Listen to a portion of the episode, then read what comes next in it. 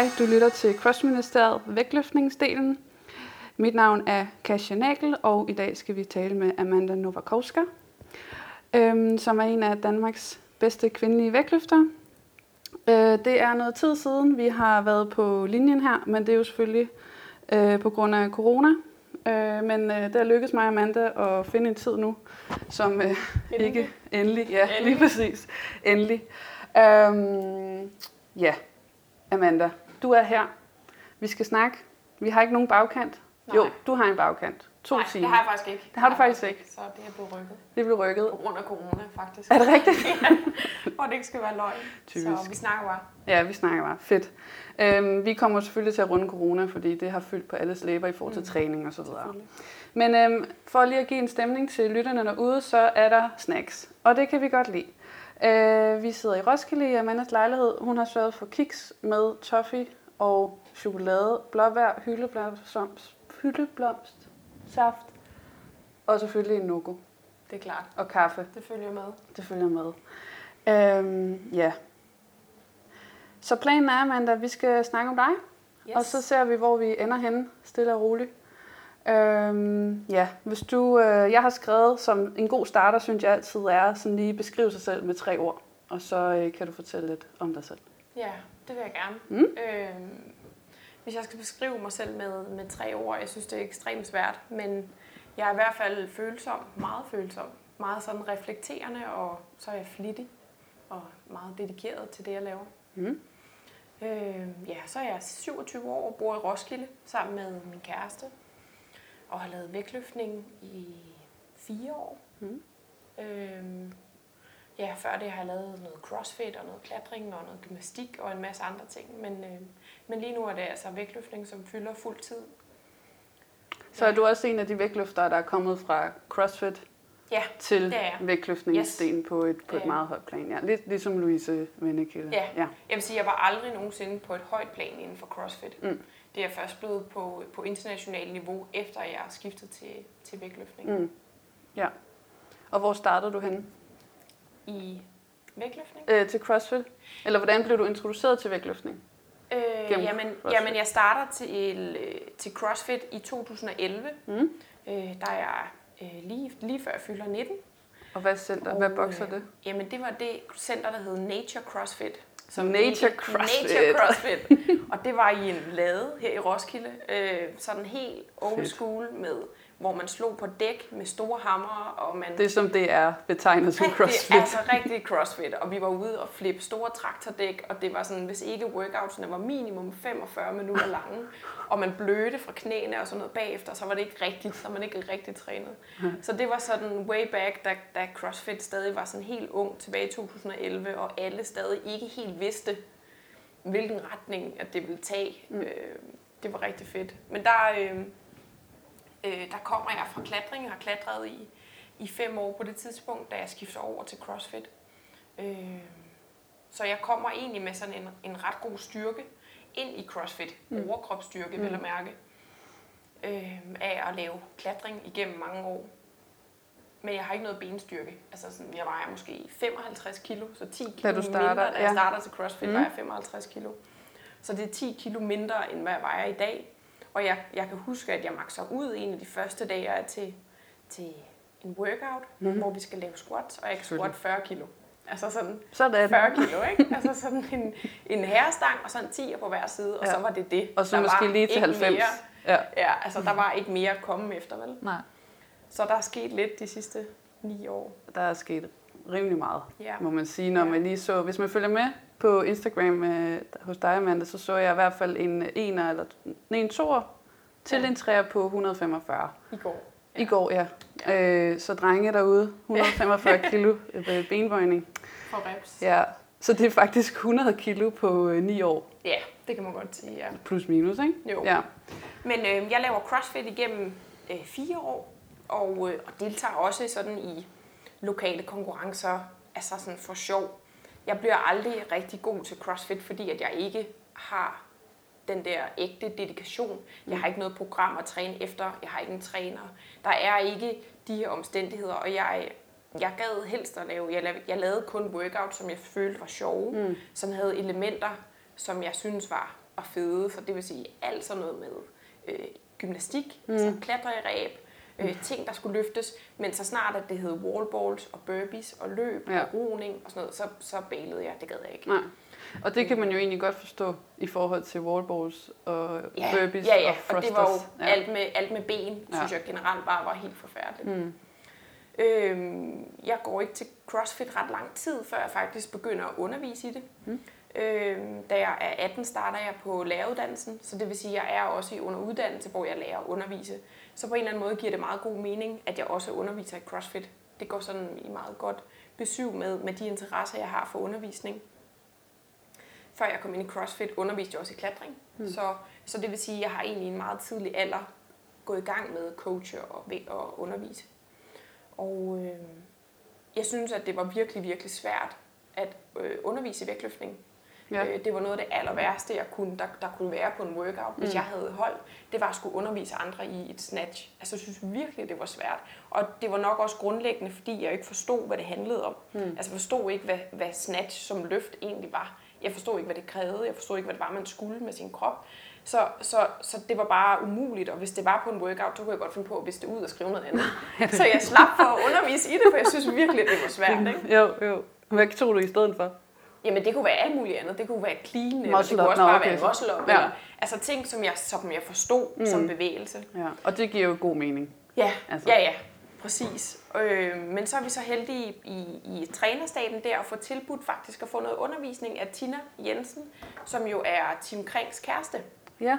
Og der er jeg så 23 på det her tidspunkt. Og hun er på det tidspunkt, jeg møder hende, det er jo så tilbage i 2016, der er hun aktiv på seniorlandsholdet og konkurrerer internationalt og er en af de bedste løftere, kvindelige løftere i Danmark i en af de små vægtklasser.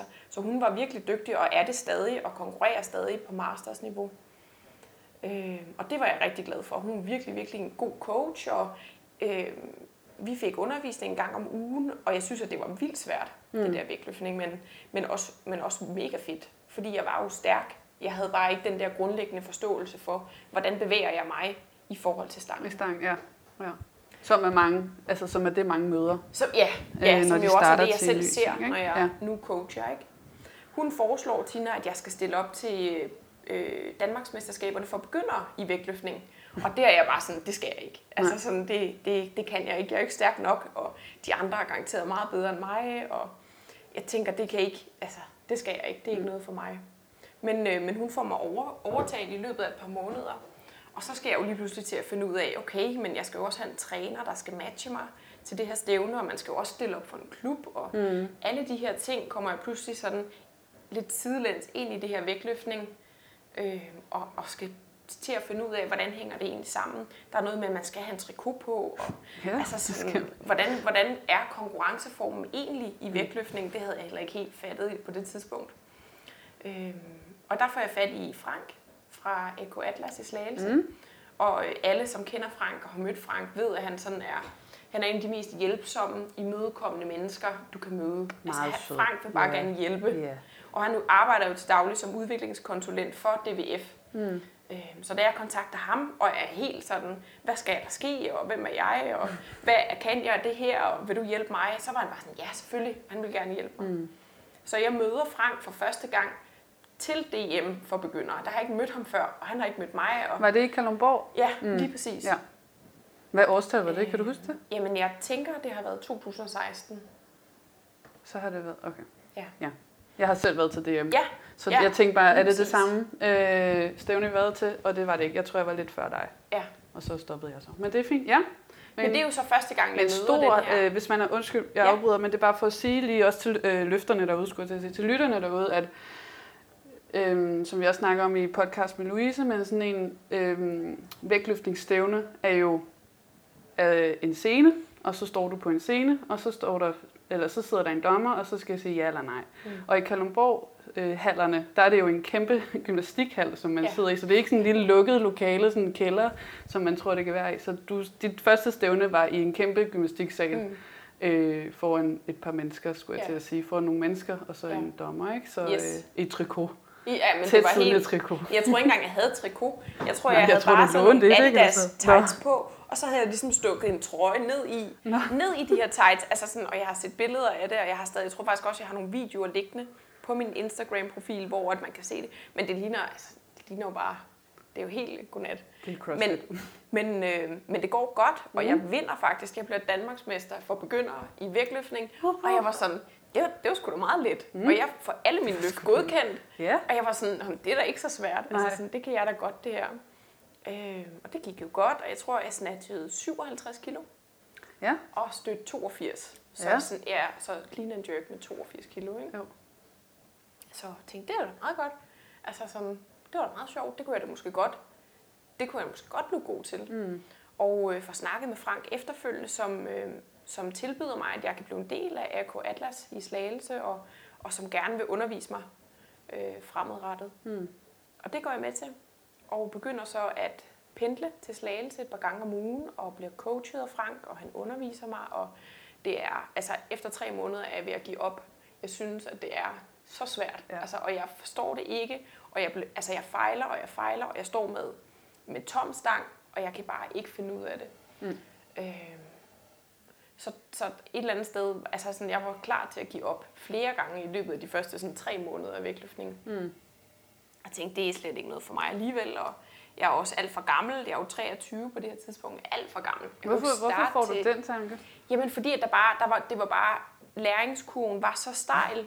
Altså, er det sådan, din lærerteori, der går ind der? Ja, men det kan godt være. Læringskurven var så stejl, der var ikke noget fremgang. Jeg havde forventet, så ville jeg lave PR på PR, og sådan. Det gjorde jeg ikke. Nej. Jeg var bare dårlig. Altså, det var jeg virkelig. Det var bare modstand, og jeg tænkte sådan, shit, mand. Og så lige pludselig så begynder jeg at knække nogle koder, der har gået sådan et halvt år. Og så begynder jeg sådan at mærke, okay, så bliver det lettere for mig at være i de her vægtløftningstræningspas, og jeg bliver bedre til ligesom at arbejde med de her tekniske ting, som jeg skal forbedre, og så videre, og så videre. Og så begynder jeg sådan at mærke, okay, nu begynder hjulene at køre, der er noget fremgang, der er noget progression, ikke? Så hvor mange gange om ugen på det tidspunkt, i det halve år, du lige taler om der, hvor mange gange om ugen laver du vægtløftning der? Tror du? Jeg tænker, at det har været 5 gange om ugen. 5 gange om ugen. Altså hvor at 1 til 2 gange har været med Frank, og så de andre har trænet på egen hånd, ikke? Ja, ja. Og det var, mens du studerede, eller var du færdiguddannet? Nej, der er jeg færdig. Jeg blev færdiguddannet som lærer, da jeg er 22. Okay.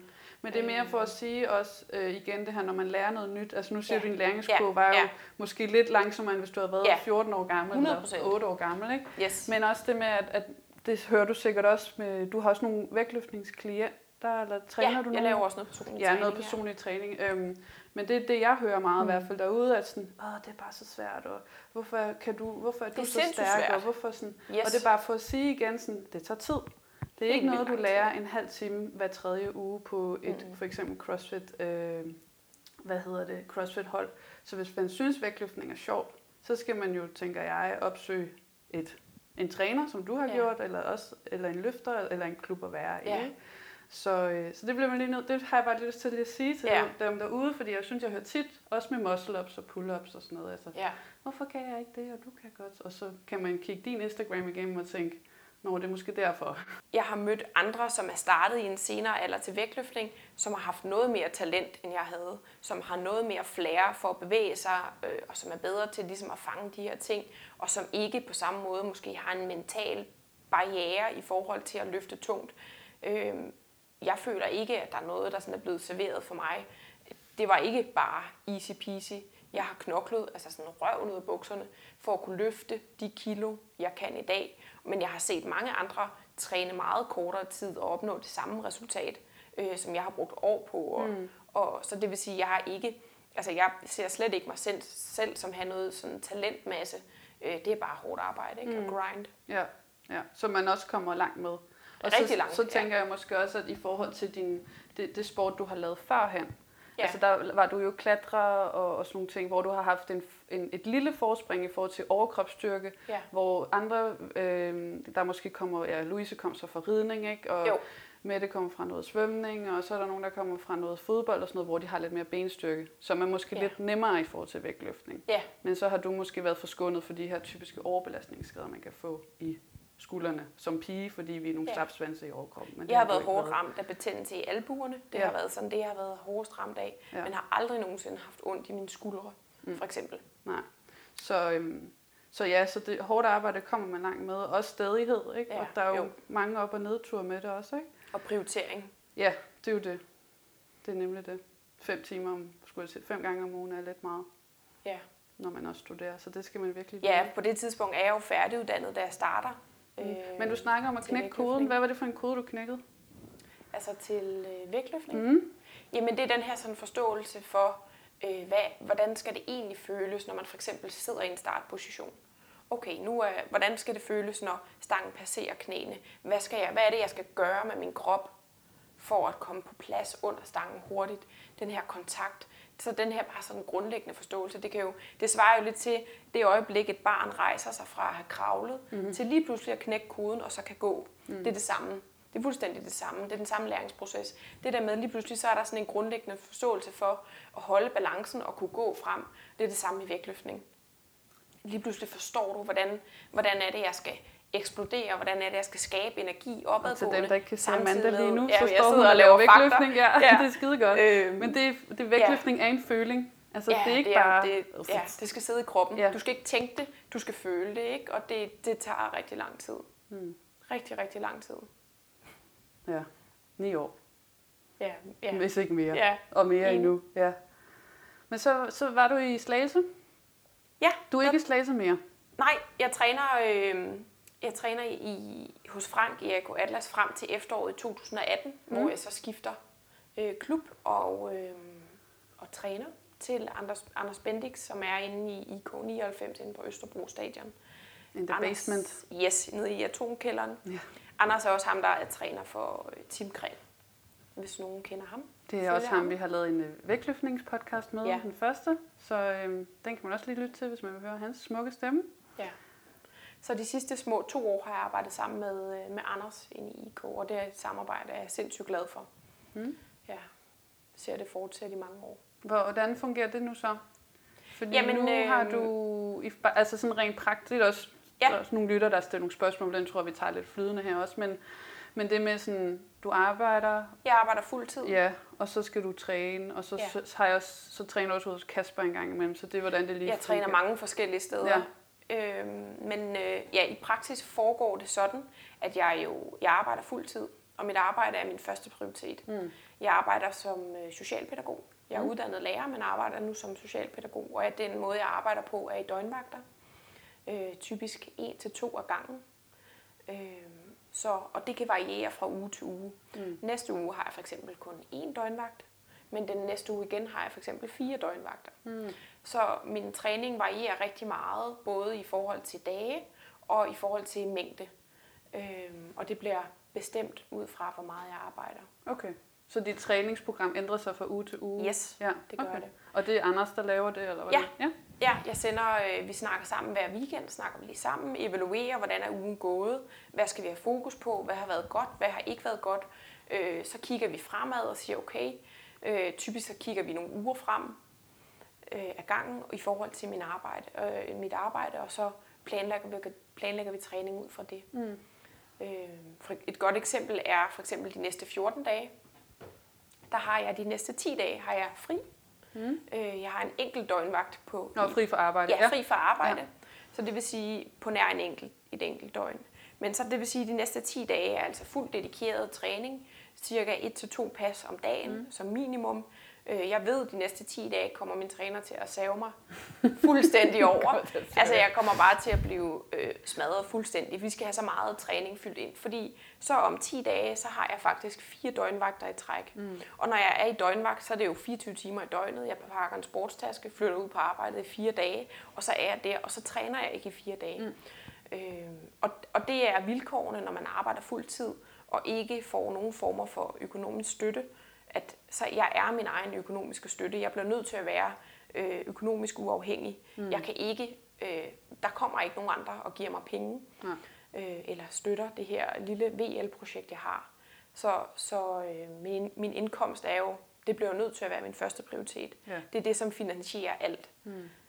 Og så vil jeg også sige, at jeg er ekstremt glad for mit arbejde. Altså, der er jo andre ting i verden end sport og vægtløftning. Ja, det giver måske også lidt en mental pause fra, det gør det. Fra og, altså, træk og stød og squat. Ja, ja, det gør det. Og jeg arbejder til daglig med autister, børn, som både er omsorgsvægtede og har diagnoser inden for autismespektrummet. Og det er et helt fantastisk arbejde, og jeg er så glad for det. Så det vil jeg slet ikke være foruden. Mm. Og jeg er ikke ked af, når jeg for eksempel tager på arbejde og ikke kan træne i 2 eller 3 dage. Mm. Altså sådan, jeg glæder mig altså til at komme på arbejde. Mm. Og det er rart nogle gange, som du også siger, at kunne sætte en pauseknap. Mm. Men det er en balance, fordi op til, når jeg for eksempel har stævner, så vil jeg jo gerne træne mere. Jeg vil jo gerne bare kunne, jeg ville ønske, at jeg bare kunne lave sådan et altså fuldstændig 100% målrettet forløb op imod det her konkurrence, og ikke skulle til møder eller møde ind til en døgnvagt dagen før jeg skal til en stor konkurrence. Men det er de vilkår, jeg træner under, og det kan ikke være anderledes. Mm. Jeg har prøvet mange andre former for arbejdstyper, arbejdstider, og det her, det er den type, der fungerer bedst. Ja, man skal vel også nogle typer igennem, for at man finder ud af, hvad der lige passer bedst for en, fordi som du selv siger, du kan ikke leve af at være altså stærk. Og vi kommer til at snakke lidt om det senere også med økonomi, men bare lige for det her med at acceptere den situation, man er i, kan være svær, fordi man ved med træning og vægtløftning, at hvis jo mere lige vejen kan være, jo mere ro kan man måske også finde på en eller anden måde til ligesom at, okay, jeg har gjort sådan og sådan og sådan, så til stævnet, der går det bare sådan og sådan her. Ja. Så det tænker jeg har været i hvert fald en vej, som I skulle finde, og også at du har en træner, der så er så fleksibel i forhold til at kunne gøre de ting der også. Ja, 100%. Så. Men hvad med, nu bare lige for at runde træning lidt af også måske, eller gå lidt dybere i den her i coronatiden. Ja. Det synes jeg måske godt, vi lige kunne tale lidt kort om, hvad du har gjort der, fordi i hvert fald, hvad jeg har kunne se, så i forhold til Instagram og så videre, så har du fået, eller du har trænet i haven med blomster og fugle og bier og naboer, og det ved. Og hvad var det, Peg havde lavet et rack til dig? Eller sådan noget, ikke? Ja, min kæreste har lavet sådan et hjemmelavet squat rack, så jeg også kunne passe det. Hey. Ja, men da det hele lukkede ned. Jeg tager lige nogle isterninger, undskyld. Ja, du tager bare. Ja. Da det hele lukkede ned, så blev jeg blev nødt til ligesom at finde en eller anden måde at kunne opretholde noget træning på. Du tænkte ikke, at split squats og Bulgarian og nej, og burpees hjemme på stuegulvet, det var ikke det var bare ikke en mulighed. Nej. Og det var sådan helt åndssvagt, fordi at jeg er inde i IK der. Er det 13. marts, det hele lukker ned? Den 13. marts, ja. Er jeg inde og træner om formiddagen i IK, og inde i, det er vigtigt at sige, at jeg har et komplet sæt skiver, jeg har en vægtstang, jeg har alt udstyr til rådighed inde i IK, som er mit eget, som er noget, jeg har fået sponsoreret. Og jeg tager glad inden for IK efter min træning, så lukker samfundet ned, og så tænker jeg, fuck, jeg skulle jo have taget alt mit udstyr med. Yeah. Jeg har jo alt udstyr til rådighed, og der er bare lukket. Vi kan ikke komme ind på Østerbro Stadion, alt er låst ned. Så er det er bare, altså det er jo så frustrerende, når man rent faktisk har det til rådighed, ikke? Ja. Og der er det faktisk Torbjørn ude fra Norge, som går ind og redder min røv og låner mig udstyr, som jeg kan stå med de første 4 uger. Der går 4 uger, før vi får lov at komme ind på Østerbro Stadion og hente mit udstyr ud. Ja. Det bliver sådan en redningsaktion, hvor vi løber ind og henter. Hvor mange kilo skulle I have med? Hvor mange kilo har du? Jeg har 100 og måske har jeg 170 kilo. Plus stang. Ja, okay. Ja. Altså det er lige lidt farmers walk der. Ja, men der vil jeg virkelig sige, at Torbjørn lånte mig en vægtstang og jeg tror 115 kilo bomberplates, og det var bare, jeg kunne have grædt. Det gjorde jeg også, tror jeg, den dag, at han sagde, at det er selvfølgelig, og det vil han gerne låne mig. Skud ud til Torbjørn, og senere får jeg også lov til at låne nogle ekstra skiver ude fra Trinity, hvor jeg også træner til dagligt, og de låner mig noget ekstra, fordi at ellers så kunne jeg kun squat 125, det er jo sådan. Ja, det er jo for lidt. Hvis man ikke vil køre 10'er hele tiden i hvert fald. Ej, spøj. Så jeg har virkelig haft sådan et godt support system, der lige har reddet mig, ikke? Ja. Men efter 4 uger får jeg mit eget udstyr hentet ud. Og så er det jo ellers bare at stå nede på min stenterrasse. Og jeg bor i sådan et lille kollektiv her i Roskilde. Vi er 4 små andelslejligheder. som bor sammen, og det er sådan, i opgangen, der er ikke nogen, der sådan har døre låst, alle går bare ind hos alle, ja. Alle snakker sammen med alle, og så har vi en stor fælles have. Så da jeg sådan lige banker på hos de forskellige og spørger, undskyld mig, må jeg stå og larme nede i haven de næste par måneder, hvad siger I til det? Mm. Så var alle bare sådan, ja selvfølgelig, og det gør du bare. Og vi kunne godt se ret hurtigt, at den der optimistiske stenterrasse, der ligger, den er bare sunket 0,5 meter, der hvor jeg har smidt med vægten. Ja, og der var mine naboer bare sådan, det er lige meget, og det fikser vi bare senere. Og de har selv været med ned og, sådan, og prøve og vægtløfte, og jeg har givet dem lidt undervisning, ja. Så det har bare været så hyggeligt, ikke? Ja. Det er også fedt for dem, altså når I har sådan en lille kollektiv community-agtig her, så lige se, hvad laver hende Amanda egentlig? Ja, hvad er det egentlig, der foregår, ikke? Så de sidder der med morgenkaffen. Ja, lige præcis, lige præcis. Dejligt. Så det har været, det har været virkelig, virkelig hyggeligt, ikke? Men jo selvfølgelig frustrerende, fordi at ens træning lige pludselig afhænger af vejret. Ja. Jeg har jo ikke kunnet løfte, når det for eksempel har været regn. Så jeg har haft rigtig mange træninger, hvor det har været 5, 6, 7 grader, hvor man står med 4 lag tøj og træner. Og jeg tænker, at alle kan nok regne ud, at det jo ikke er optimalt for håndled og for albuer og knæ og træne, når det er så koldt. Altså sådan, man er virkelig udsat. Ja, dine pauser skal være kortere lidt. Ja, og du bliver bare ikke aldrig rigtig varm. Mm. Altså, din led lider mere, når det er så koldt, ikke? Ja. Så skadesrisikoen har selvfølgelig været noget højere. Ja. Men jeg føler, at jeg er sluppet godt afsted med det. Men det er jo også den dedikation eller stædighed, som vi snakkede om lidt tidligere, ikke? Altså sådan, du gav ikke op til de der 3 måneder. Du har sikkert, så du kører sur hjem fra Slagelse, og så kommer du næste dag igen, ikke? Altså sådan, så det er det samme her. Selvom det pisser ned, så er du sådan, okay, i morgen bliver en bedre dag, så må jeg gøre det. Så må jeg bare træne 2 gange i morgen, og solen skinner, ikke? Og sådan har det været. Men man kan også sige, i forhold til corona, så der skulle have været DM i marts, april. Ja. Og holdt DM i maj. Ja, lige præcis. Og EM i april. Ja. Så der var virkelig mange stævner, som I alle sammen skulle til at træne op til, så det blev jo bare sat på pause. Så i forhold til at skulle træne måske også bare lidt anderledes, har jo måske også været okay i et omfang, tænker jeg. Altså, hvis du så ikke kunne lave træk og stød, så kunne du måske bare lave knæbøjning, eller lave squat for eksempel, ikke? Jo. Der var ikke nogen sådan skade sket, hvis I ikke lige fik gjort de der procenter. Nej. Hvor nu kan man se en ende på alt det her lockdown og sådan noget. For søren. Er der egentlig noget nyt der med stævnerne, ved du det? Jeg synes ikke, jeg har hørt noget. Jeg er rimelig sikker på, at der er fastlagt datoer for både nordisk og DM, og jeg er rimelig sikker på, at det er i november. Okay. Det står inde på Dansk Vægtløftningsforbunds hjemmeside. Der er en kalender over stævner. Ja. Men jeg er rimelig sikker på, at det er fastlagt til at skulle ligge i slutningen af året. Ikke? Det tjekker jeg lige op på, så kan jeg lige holde øje med det også. Ja. Ja, så det har jo været, rart. For sidst vi hørte fra jer til stævner, der lavede I jo en mega god Instagram takeover, da I var i Malta der. Ja, det er rigtigt, da vi var på Malta. Ja, så det glæder vi os til at se igen. Det var en god tur. Ja. Var det et godt stævne for dig? Ja, på altså sådan både og. Med til historien hører der, at jeg hele sidste år, 9 måneder sidste år, var rygskadet. Ja. Og derfor havde rigtig store problemer med at træne clean, front squat, push press og jerk. Mm. Alt hvor jeg ligesom havde vægt liggende i mit front rack var nærmest umuligt. Okay. Det var sådan typisk 1 til 2 gange om ugen, at jeg har kunne lave noget i front rack. Mm. Og sådan på en smerteskala, så lå jeg altid, jeg kunne godt være helt nede på en 3-4 stykker på smerteskalaen, men efter en træning, hvor jeg har haft noget front rack, var vi oppe på en 8-9 stykker, ikke? Så det har virkelig været, så sidste år handlede rigtig meget om vedligeholdelse, jeg havde meget, meget svært ved at bygge på i, mit clean and jerk, og til gengæld var der ikke nogen smerter ved snatch. Så sidste år var mit snatch, det der ligesom havde fokus, det var det, jeg kunne træne regelmæssigt og mest. Så det er der, jeg sådan har lagt mest arbejde ind sidste år, og også der, jeg har forbedret mig mest. Mm.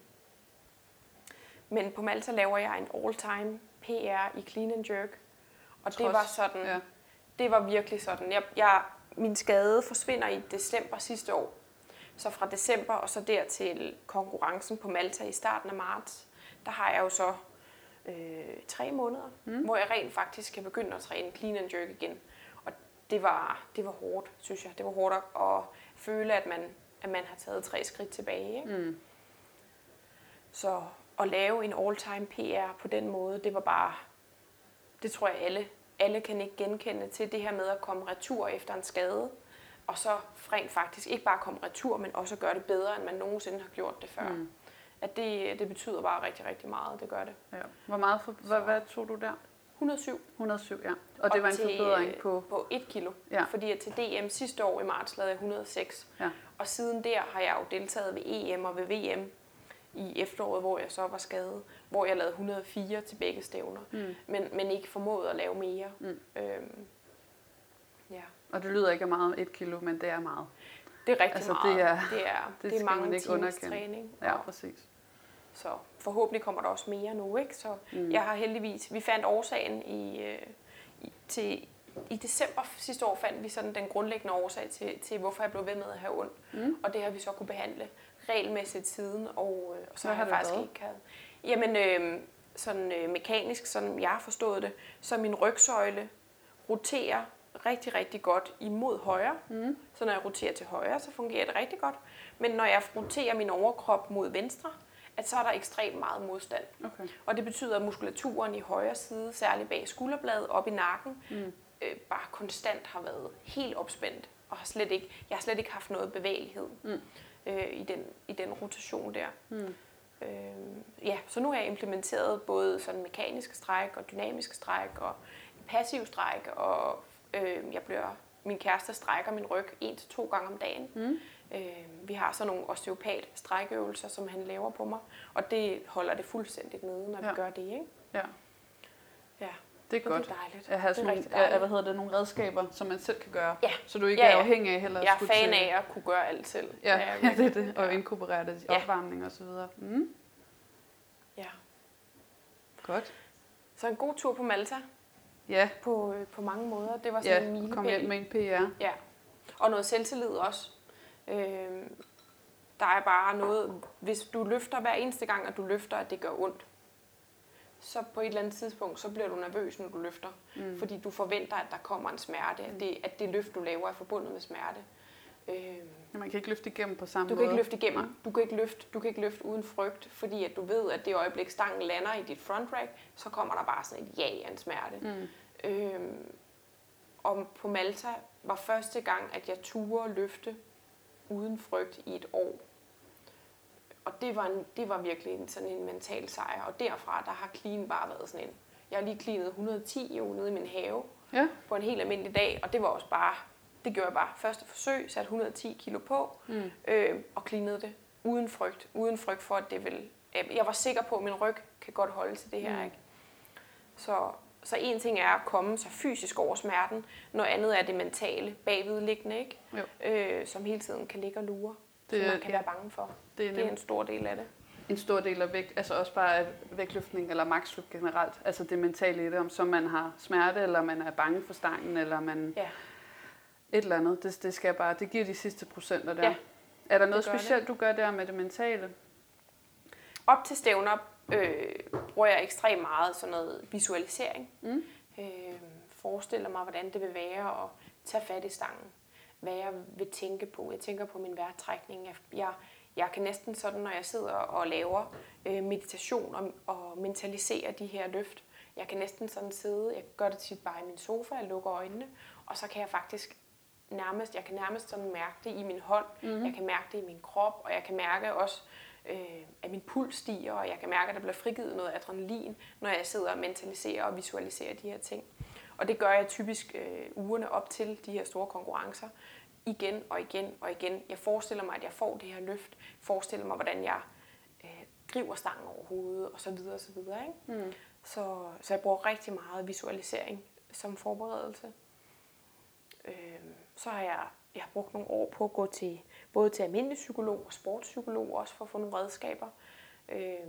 Mange kan garanteret genkende den her frygt op til et stævne, ikke? Både når man står i stævnesituationen, men også op til sådan, hvad nu hvis jeg fejler, og vil det nu gå, og det er bare livet generelt også. Altså sådan, hvad nu hvis jeg ikke gør det godt nok på mit arbejde, eller på mine børn, eller min kæreste. Ja, men alle de her ting. Mm. Men simpelthen at få nogle redskaber til at bearbejde og sige, okay, men når du står i den her konkurrencesituation, som jo er sådan en meget, der føler du dig udsat, særligt i vægtløftning, hvor du er så udstillet, som du er, som er på tid, og du skal ind og makse ud, du skal ind, måske ind og løfte det tungeste, du nogensinde har løftet før. Altså, hvis ikke man føler sig udsat der, så, altså, hvornår kommer man så, ikke? Så der har jeg virkelig brugt noget tid og energi på at få nogle gode redskaber til at håndtere de situationer, hvor jeg virkelig føler, nu gælder det. Nu er det nu, du skal præstere. Eller også, at du kan mærke. Så jeg tænker også, at nu sagde du som de tre første ord, altså reflektiv, eller reflekterende sagde du, ikke? Altså sådan, det kommer også lidt her, hvis du sådan kan mærke på din krop, eller okay, jeg kan mærke nu bliver jeg sgu lidt bange. Altså nu er det mit første VM, eller altså de her lidt større stævner, eller faktisk også måske bare til DM, hvor alle, man kender alle, og alle kigger, og alle filmer, og alle de der ting, sådan, okay, nu kan jeg mærke, nu bliver jeg lidt altså, nu bliver man nervøs, ikke? Hvad gør du så? Altså det er måske nogle af de redskaber, du kan nu, i forhold til for 2 år siden, eller jeg ved ikke, hvornår du startede. Ja, lige præcis. Det er jo under udvikling. Ja. En af de ting, som du også siger, det er jo det her med, for det første skal du lokalisere nu.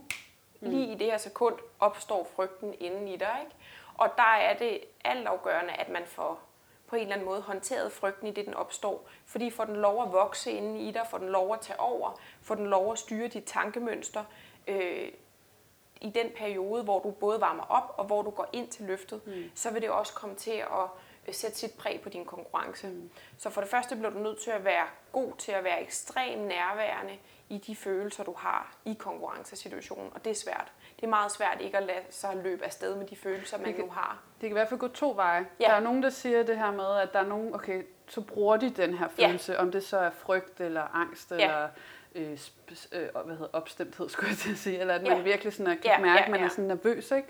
Så bruger de det måske positivt, hvor andre, der tager det over. Altså der kan man måske helt isne, eller gå i stå, eller så får man ikke det der, man har øvet 100 gange med det tredje hiv, og jeg skal hurtigt under stangen, og det fungerer bare ikke. Nej.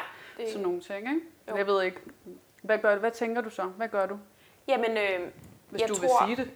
Jamen det vil jeg gerne. Ja. Der er ikke, det er mega slet spændende. Ikke hemmeligt.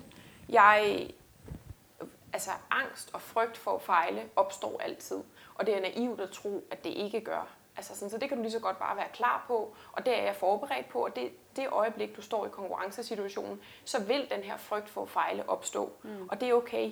Altså sådan, den må gerne være der. Det er ikke forkert at føle frygt for at fejle. Det er så naturligt, det føler vi jo alle sammen på daglig basis.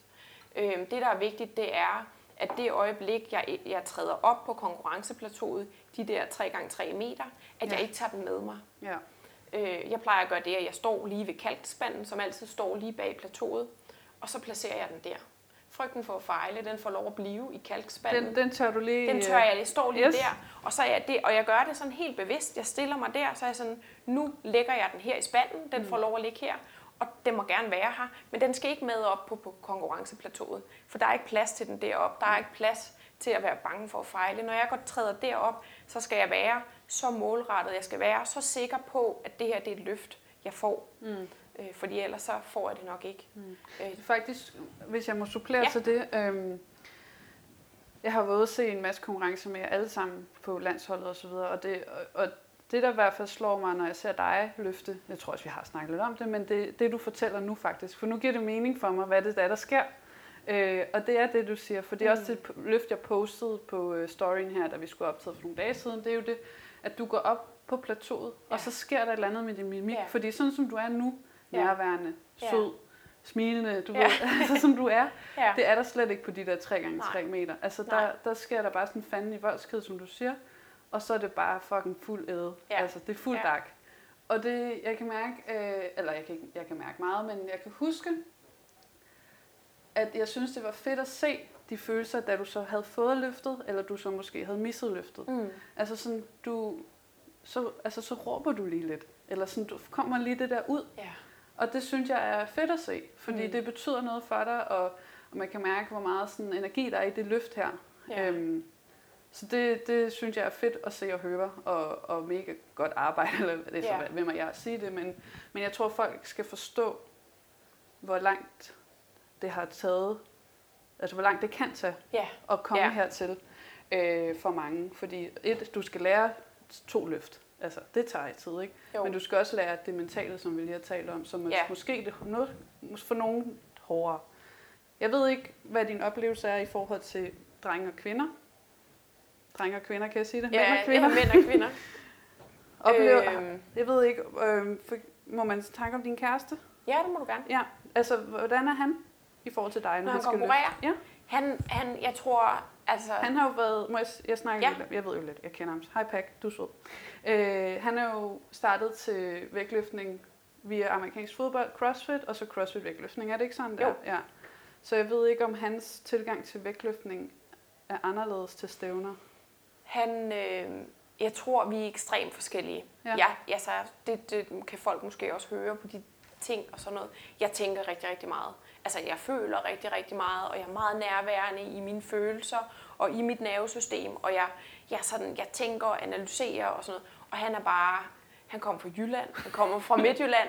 Altså, så han voksede op ude på landet, ude fra Herning. Yes. Altså, sådan, han, der foregår slet ikke lige så meget hos ham, når han konkurrerer. Han varmer op. Han gør, hvad der bliver sagt, så går han ind, han løfter løftet, enten får han det, eller så får han det ikke, og så går han ud igen. Altså sådan, så er den ikke længere. Ja. Så, og jeg ved ikke, om det er sådan for alle mænd.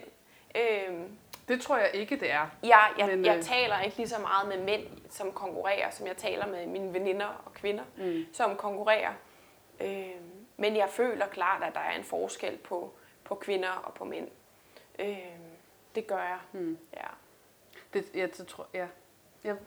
Det er jo en længere filosofisk, psykologisk snak, men jeg synes, det er et meget fint billede lige at sætte den på i hvert fald din kæreste med, at du ved, Herning, Jylland. Ja, han er helt simpel. Altså helt simpel. Ud, så... at der han slår bare ligesom hovedet fra, går ind, tager fat i stangen, eksekverer, løfter færdig, bum, og så er den ikke længere. Nej. Altså sådan, jeg tror ikke, der foregår så meget mere end det. Mm-hmm. Altså, hvor jeg er igennem 800 følelser, ikke? Og op og ned, og så er jeg, jeg er glad og vild og råber og skriger og græder. Og altså sådan, hvis jeg får et løft, græder jeg.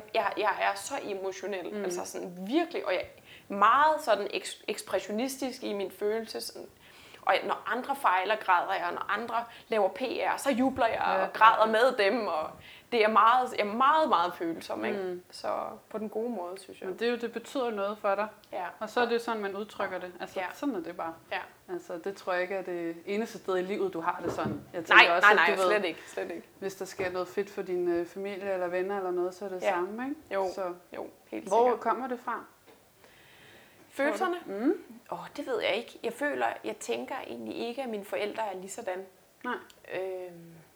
Jeg har altid sådan været meget følsom. Altid på alle fronter. Så jeg tror bare, men det har taget mig mange år at lære at navigere i det.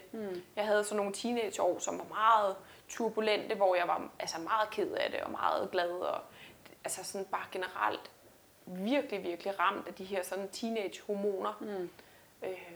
Og det, der havde jeg slet ikke de samme sådan ressourcer og redskaber til at håndtere det. Hvor i dag føler jeg, at jeg bedre kan tøjre de her følelser, ikke? Og bruge dem, når jeg skal. Og at alt ikke behøves at føles hele tiden. Nej, det er jo også en måde, at, eller i hvert fald en ting at lære. Ja. At man behøver ikke analysere alt eller mærke alt. Nej. Eller, der er det sgu godt at være lidt jyde en gang imellem. Ja. Det er sgu fint nok. Ja. Det. Ja. Mm. Ja. Så du sagde psykolog og lidt sportspsykolog har du gået til. Ja, det har jeg benyttet mig af for at optimere. Hvad er din og Anders' rolle? Er det Anders, der matcher dig oftest? Ja. I forhold til, jeg har set for eksempel Roland ud for, i Viking der, ud fra Amager Vikings. Han nuller sin... Ja. Han nuller sine løfter lige fat i ørerne. Det synes jeg også, der er måske et eller andet der. Altså, han har altid gjort det i de løfter, jeg har set for nogle løfter, ikke alle. Så er der nogen, de får lige sådan, på skuldrene, og altså, så har jeg også set, så drikker lige noget cola, inden de går ind, eller hvad ved jeg. Hvad gør dig, Anders, eller hvad har I? Det er jo også en vigtig del til det der med at lige lave 1 kilos PR, at det også spiller, tænker jeg. Ja. Sådan en forventningsafstemning. Vi har jo kun samarbejdet vi har ikke engang samarbejdet i 2 år nu. Så det vil sige, at vores rutine har jo været, under opbygning, og er det jo stadig. Der kan jo sagtens optimeres. Man skal jo ikke tro, at bare fordi man har arbejdet sammen i 1,5 år, så er samarbejdet perfekt. Jeg kan rigtig godt lide at få mange opvarmningsløft. Også fordi jeg jo ikke er særlig rutineret i den her sport. Jeg er jo stadig meget ung som atlet. Ikke som person, men som atlet. Og så jeg bruger rigtig lang tid på min opvarmning, og jeg bliver utrolig hyped op til konkurrencer. Altså jeg glæder mig til at konkurrere, og jeg er god til at konkurrere.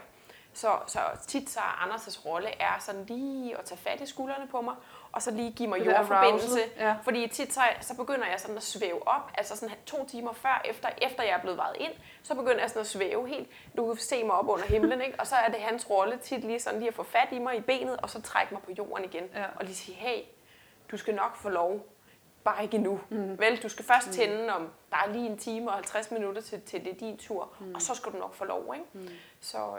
Men jeg kan godt nogle gange føle mig som sådan en væddeløbshest, ikke? Som bare nu skal jeg bare afsted, jeg skal bare ud og løfte, ikke? Altså sådan, giv mig nogle flere kilo, ikke? Mm. Og der tror jeg, at den vigtigste rolle, Anders har, det er sådan lige at kunne holde mig nede. Nede på jorden, ja. Og nu kom du bare lige til at beskrive sådan stævne lidt hurtigt, eller kort, men bare lige for lytterne derude også. Altså sådan, man kommer jo tit klokken 8, selvom du først skal løfte klokken 2 måske, fordi det er jo inddelt i vægtklasser, ikke? Og så kan du stå der, så er du i vægt, og så, ja, hvad så? Det er ikke, hvor for eksempel fodbold, så kommer du, så spiller du de der 2 halvleje, så spiser du en pølse, og så går hjem igen, ikke? Vægtløftningsstævnen tager jo virkelig lang tid. Ja, det kan det gøre. Men det er jo til nationale stævner, at der kun er 1 indvejning. Ja. Når vi konkurrerer internationalt, så vejer du ind 2 timer før du konkurrerer. Nå, okay. Og det er sådan er det i alle grupper, ikke? Fordi altså, det er reglen. Hvor til også nordisk og Nå, okay. Så er der indvejning hver gang, kan man sige så. Det er jo så hver anden time, ikke? Eller det er da dejligt. Ja. Hvorfor har vi ikke det i Danmark? Der er ikke ressourcer til det. Nå. Typisk det er, fordi, så er det jo, skal sidde ude i det der vægtløft, eller der skal jo sidde nogen og veje dig ind, men dem der sidder og vejer dig ind i Danmark er jo også dem der så går ind og vurderer løftet efterfølgende. Der er kun x antal dommere. Det vil kræve mange flere dommere, hvis der skulle være flere indvejninger. Ikke? Ah, okay. Ja, fordi for eksempel til DM, hvis det er jo blevet holdt i Slagelse et par gange og Aalborg og så videre, ikke? Altså det kunne være fedt, hvis I kunne komme måske 4 timer senere. Det må vi lige finde ud. Det må vi finde en løsning på et tidspunkt. Vi skal have nogle flere dommere. Ja, vi skal have nogle flere dommere. Men det Anders' rolle er lige at tage fat i benet og lige give dig en snack eller et eller andet. Og så lige give mig de rigtige cues, inden jeg skal op og løfte, ikke? Mm. Så er det ham der styrer din vægt også så? Ja, har I sådan en plan inden?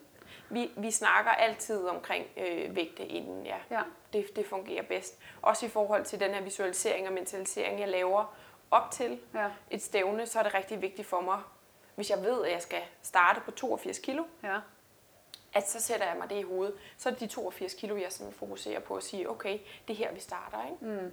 Så kan det jo altid blive anderledes på dagen, og det bliver det jo tit, men jeg kan rigtig godt lide at vide, hvad jeg sådan går ind til. Ja, og igen til lytterne ud, altså man laver en startvægt, så melder man det ind, når man bliver vejet ind og så videre. Og det er bare her, jeg kommer til at tænke på, at i forhold til, at hvis nu du kan se, eller I kan se, at konkurrencen udvikler sig, og du måske skal starte på 84, altså bare sådan rent hypotetisk, hvad gør du så?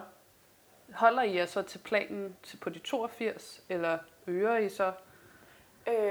Du tænker på, hvis der ligesom er meget trafik? Ja, men jeg tænker på, hvis nu det står mellem at vinde eller tabe, altså guld eller sølv, eller meget firkantet sagt, guld eller sølv, og så kan du se for, at du skal kunne vinde, så skal du kunne få x antal kilo, og det kræver, at I starter på 84 for eksempel, i stedet for de aftalte 82. Ja. Er du så der, hvor at du tænker, okay, så tager vi de 84, eller vil I hellere køre sikkert, og så køre 82, og så måske lave en... Altså, det er meget, meget sjældent, at man kan forudsige en konkurrence ud fra, hvad man starter på. Mm. Så typisk vil du gå ind og lave et sikkert løft. Du bliver nødt til at have det ind og komme ind og få det første løft godkendt. Får du ikke det første løft godkendt, så er det er jo så hele konkurrencen nu skrevet, kan man sige. Ja. Jeg kan sagtens gå ind og lave et første løft, få det sikret, få det godkendt, og så gå tilbage i opvarmningen, hvis der er tid til det, lave et mellemløft, og så gå ind på noget, der er højere. Mm. Så jeg vil hellere starte sikkert, være sikker på, at jeg får det første løft godkendt, så jeg er med i konkurrencen, og så lave et større spring, hvis det er det kræver. Okay. Ikke? Man må jo springe 40 kilo, så det tror jeg er reglen, eller så er det 20. Men jeg mener, det er 40 kilo. Kan du ikke huske Simon, der ville det, da han... Ja, han sprang 20 kilo sidste DM. Ja. Nå, det var bare det. Var det. Men det er i hvert fald mange kilo, ja, du må springe, og det vil man jo aldrig gøre. Og du må jo øge 2 gange, ikke? På et løft? Ja, ja, mellem løftene. Okay. Hvor du starter med at sige, jeg vil gerne have 83, og så sige, nej, først gerne have 84. Ikke? Mm. Og det er igen det taktiske? Ja. Og det er så Anders, der styrer det? Det er 100% ja. Anders. Jeg sætter mig bare på en stol og venter på, hvad der skal ske. Jeg har ikke noget at skulle sige. Når vi først står i konkurrencesituationen, så er det eneste, jeg skal fokusere på, det er at gå ind til stangen og få den løftet, uanset hvad der er på. Det har ikke nogen betydning, hvad der er på vægtstangen. Min tilgang til stangen skal være den samme, uanset om der er 70 eller 80 eller 90 kilo på. Det er ikke nogen forskel. Det kommer jeg bare til at tænke på, også bare da jeg snakkede med Louise, det var også lidt det hun sagde. Ja. Altså så om der er 100 på eller 102, det er lige meget. Det er det samme. Ja, altså, tallet betyder ikke noget som sådan, ikke? Og det tror jeg, man lærer senere hen. Altså det der med, man har lidt de her milepæle i vægtløftning også, ikke? Så er det 40 kilo, som i træk, ikke? Og så er det 50 og 60, og så bliver det faktisk ikke så det der, men så bliver det mere 82, 83 eller hvad det bliver. Ja. Det er også meget sjovt at tænke på, at nu snatcher eller trækker du det samme, som du stødte til din første konkurrence. Ja, og mere til, ikke? Ja. Ja. Så. Nå. Ja. Jeg går lidt videre. Jeg kigger ned i mit papir, som er på en iPad. Skal jeg til at sige. Vi har snakket om det der. Jo, jeg synes altid, det er spændende, det med træningsmiljø. Ja. Der har vi jo her i det danske, og så har du også trænet, har jeg set nogle steder i udlandet. Hvor har du trænet i udlandet? Jeg har set sådan lidt Malta, har du været lidt? Ja, på Malta, der er jo folk, der har fulgt mig de sidste år, ved, at jeg pendler lidt til Malta et par gange, og jeg skulle også have været på Malta 2 uger her i maj måned. Jeg har en god veninde. Hvorfor kom du? Nej. Ja. Corona. Sorry. Corona, ja. Men jeg har en god veninde, som er maltesisk vægtløfter, og også den eneste vægtløfter, der er på Malta. No. Der bor jo under 500.000 mennesker på Malta. Ja. Hun hedder Jasmine. Hvis ikke man følger hende, så gå ind. Hun hedder Jasmine Stevens på Instagram. Gå ind og følg hende. Hun er simpelthen så sød og sjov. Og ja. Men vi møder hinanden sidste år til EM. Vi har haft en lang sådan skrivekorrespondance op til EM sidste år i Georgien, hvor hun bare sådan er helt ude af den og totalt nervøs, og hun rækker hånden ud til mig, og vi skriver bare frem og tilbage, og med det samme er der bare sådan kemi. Og vi møder hinanden så i en lufthavn et eller andet sted på vej til Georgien, og så er vi bare venner. Altså sådan, kender du ikke det der med, når man bare møder et menneske, og så er man bare, man kigger, det er ligesom at se sig selv i spejlet. Altså sådan, man er bare sådan, vi er den samme. Ja, fuldstændig. Vi er det samme menneske, ikke? Og så har vi bare hængt ud siden. Vi snakker sammen hver dag. Altså der går ikke en dag, hvor vi ikke har kontakt med hinanden, hvor vi ringes ved eller snakkes ved, ikke? Det er virkelig, virkelig fedt. Men hun bor på Malta, og ja, jeg rejser tit derned og besøger hende og træner sammen med hende. Har hun været heroppe? Hun har ikke været i Danmark, nej, desværre. Men det er også bare fordi, at det er fedt at være på Malta. Det er dejligt varmt. Og heroppefra,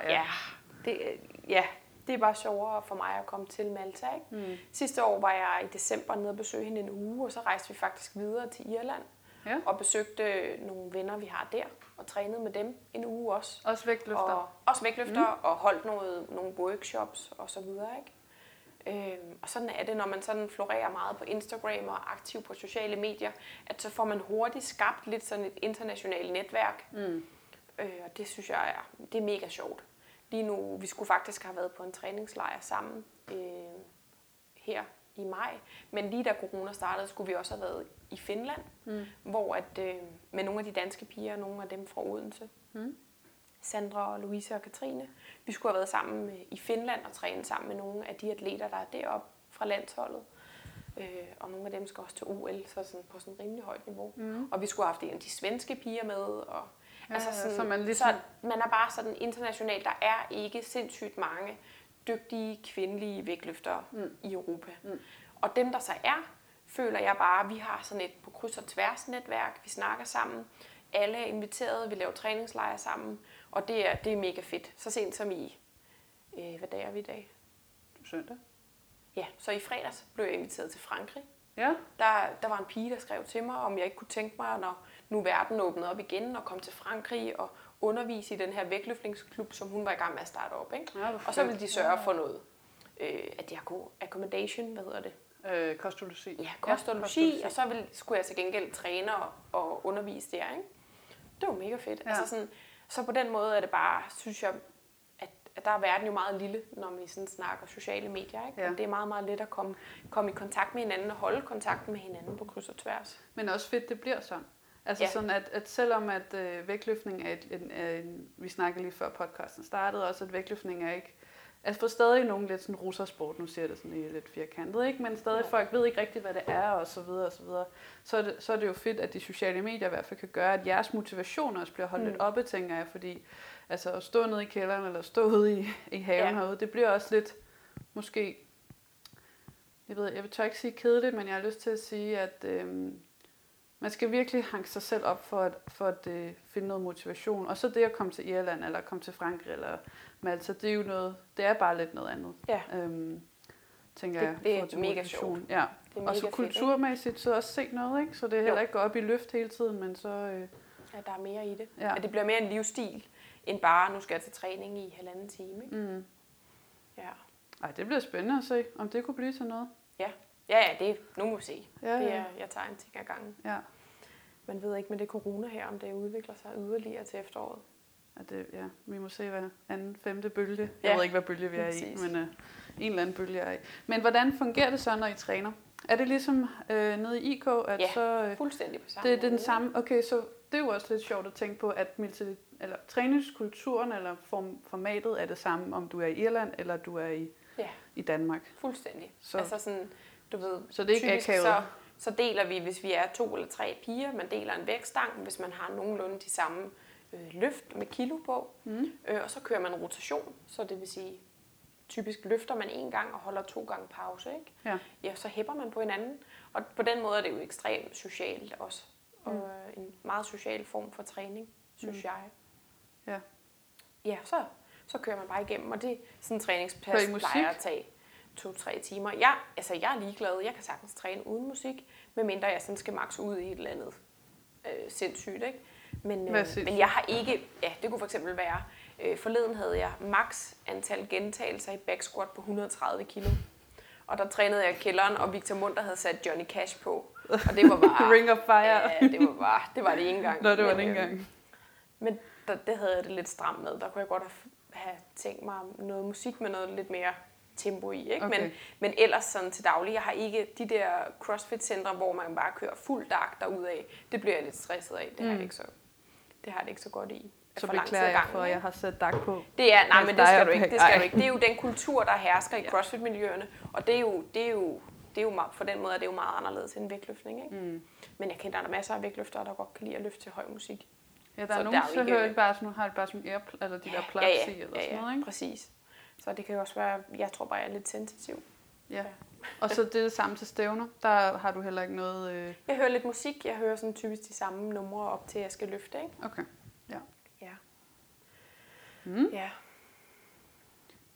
Godt. Har du været i Østeuropa og træne? Jeg har været lidt i Polen og løfte en enkelt gang. Ja, så har jeg været til nogle stævner i Albanien og Rumænien, ikke? Mm. Men ikke på træningslejre. Ikke træning, og heller ikke USA? Nej. Aldrig. Der er du ikke med på den bølge? Nej. Altså man skal huske på, at jeg har jo kun været i sporten i 4 år. Ja, og jeg startede jo nærmest fra scratch. Mm. Så mit CV er jo meget kort. Jeg har jo ikke hundredvis af stævner, altså sådan ligesom Umet eller Tim har. Og jeg er jo kommet ind i det i en alder af 23, hvor jeg har været færdiguddannet. Jeg har arbejdet fuldtid igennem hele min... nu siger jeg situationstegn, karriere som vægtløfter, altså sådan som jeg har jo ikke haft muligheden for at lave ret meget, altså sådan af de her fede ture, hvor man bare tager en måned et eller andet sted hen og træner. Mm.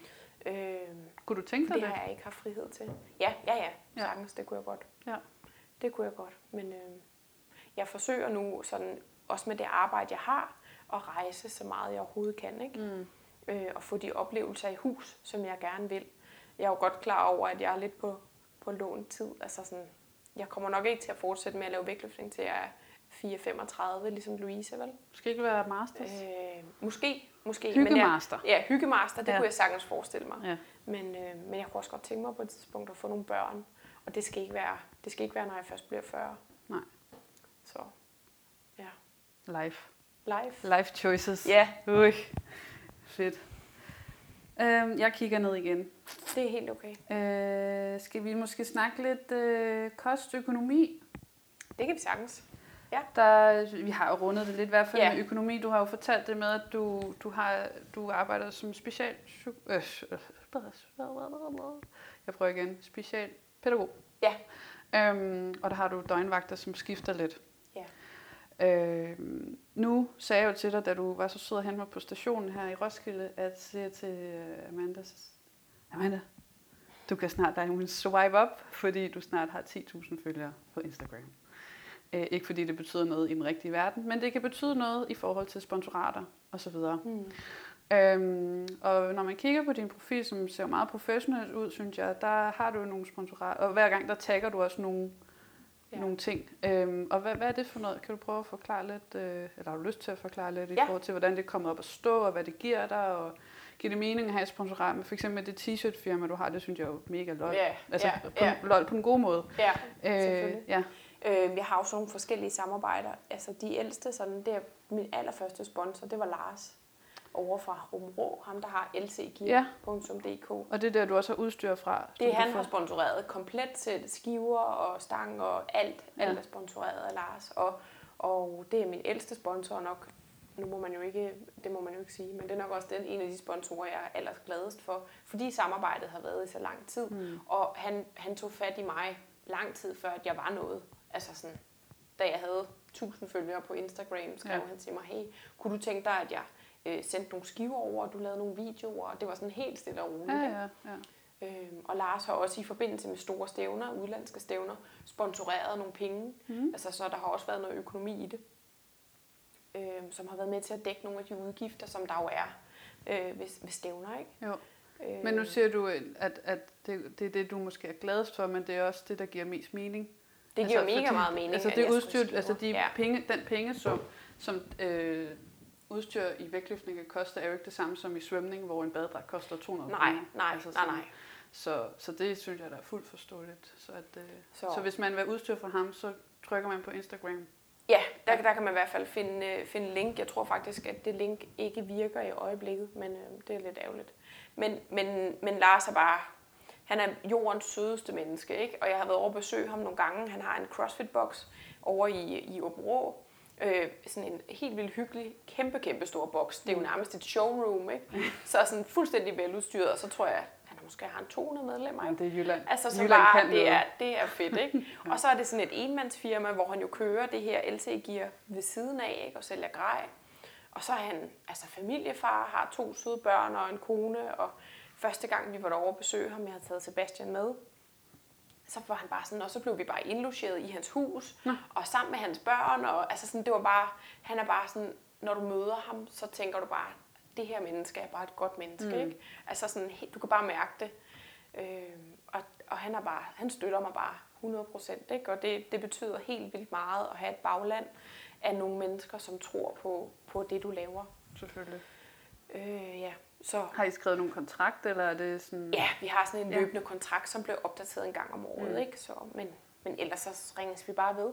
Ja. Altså, vi snakker bare i telefon sammen. På den måde er det meget sådan ukompliceret, ikke? Jo. Ja, så har jeg et samarbejde med SPD, med Trine, hedder hun, der har SPD i Danmark, som også har sponsoreret mig. Jeg tror, det var den anden sponsor, jeg fik. Hvad er det bare til dem, der ikke ved, hvad SPD er? SPD, det er jo et firma, som laver knæbind. De her SPD... hedder de knæbind, wrist wraps, noget til albuerne, bælter, trikoter, alt. Og er egentlig sådan primært inden for powerlifting, styrkeløft, ikke? Det er der, de er allerstørst. Og Trine ønskede bare at have et samarbejde også med nogle vægtløftere, og sponsorere både mig og så også Amalie, som også er vægtløfter, ikke? Fra Aulholm. Op fra Aulholm, ja. Og vi har også bare et løbende samarbejde, og det er også bare stille og roligt. Jeg skriver til Trine, nu har jeg brug for nogle nye knæbind, dem jeg har er hullet, eller hvad det nu kan være. Og så sender hun nye knæbind over, så det er helt stille og roligt, problemfrit, ikke? Nu kommer der lige et nørdet spørgsmål i forhold til knæbind. Der er jo noget med tykkelse. Ja. Der er 3, 5, 7. 9 eller sådan noget, ikke? Er der ikke sådan i millimeter? Så ved du allerede mere, end jeg gør. Nå, okay. Nå, så kan det være, det er ligegyldigt. Men det er bare mere til stævner, må man have knæbind på der? Ja, det må du gerne. De må bare kun være 30 cm lange. Det er længden? Bredden er ligegyldigt? Det, ja, du må sådan set gerne både have de der wraps, du snor rundt om knæet på, og så knæbind ud over dem. Er det rigtigt? Yes. Nå. Det må du. Okay. Det var bare det må bare ikke være mere end 30 cm. Ja. Ja, det er jo igen, nu sagde du ny sporten, relativt ny, men de her regler skal man også have nogenlunde styr på. Der er også noget med bælte og så videre. Ja, okay. Har du brugt også deres bælte derfra? Nej, det gør jeg ikke. Det er for tykt. Nå, det er for tykt. I forhold til det må kun være 12 cm i bredden. Ah, okay. Og så SPD-bæltet, det er jo altså sådan 3 cm bredt. Altså sådan, det er jo så kæmpe stort, ikke? Ja. Og det vejer jo 4 kilo eller sådan.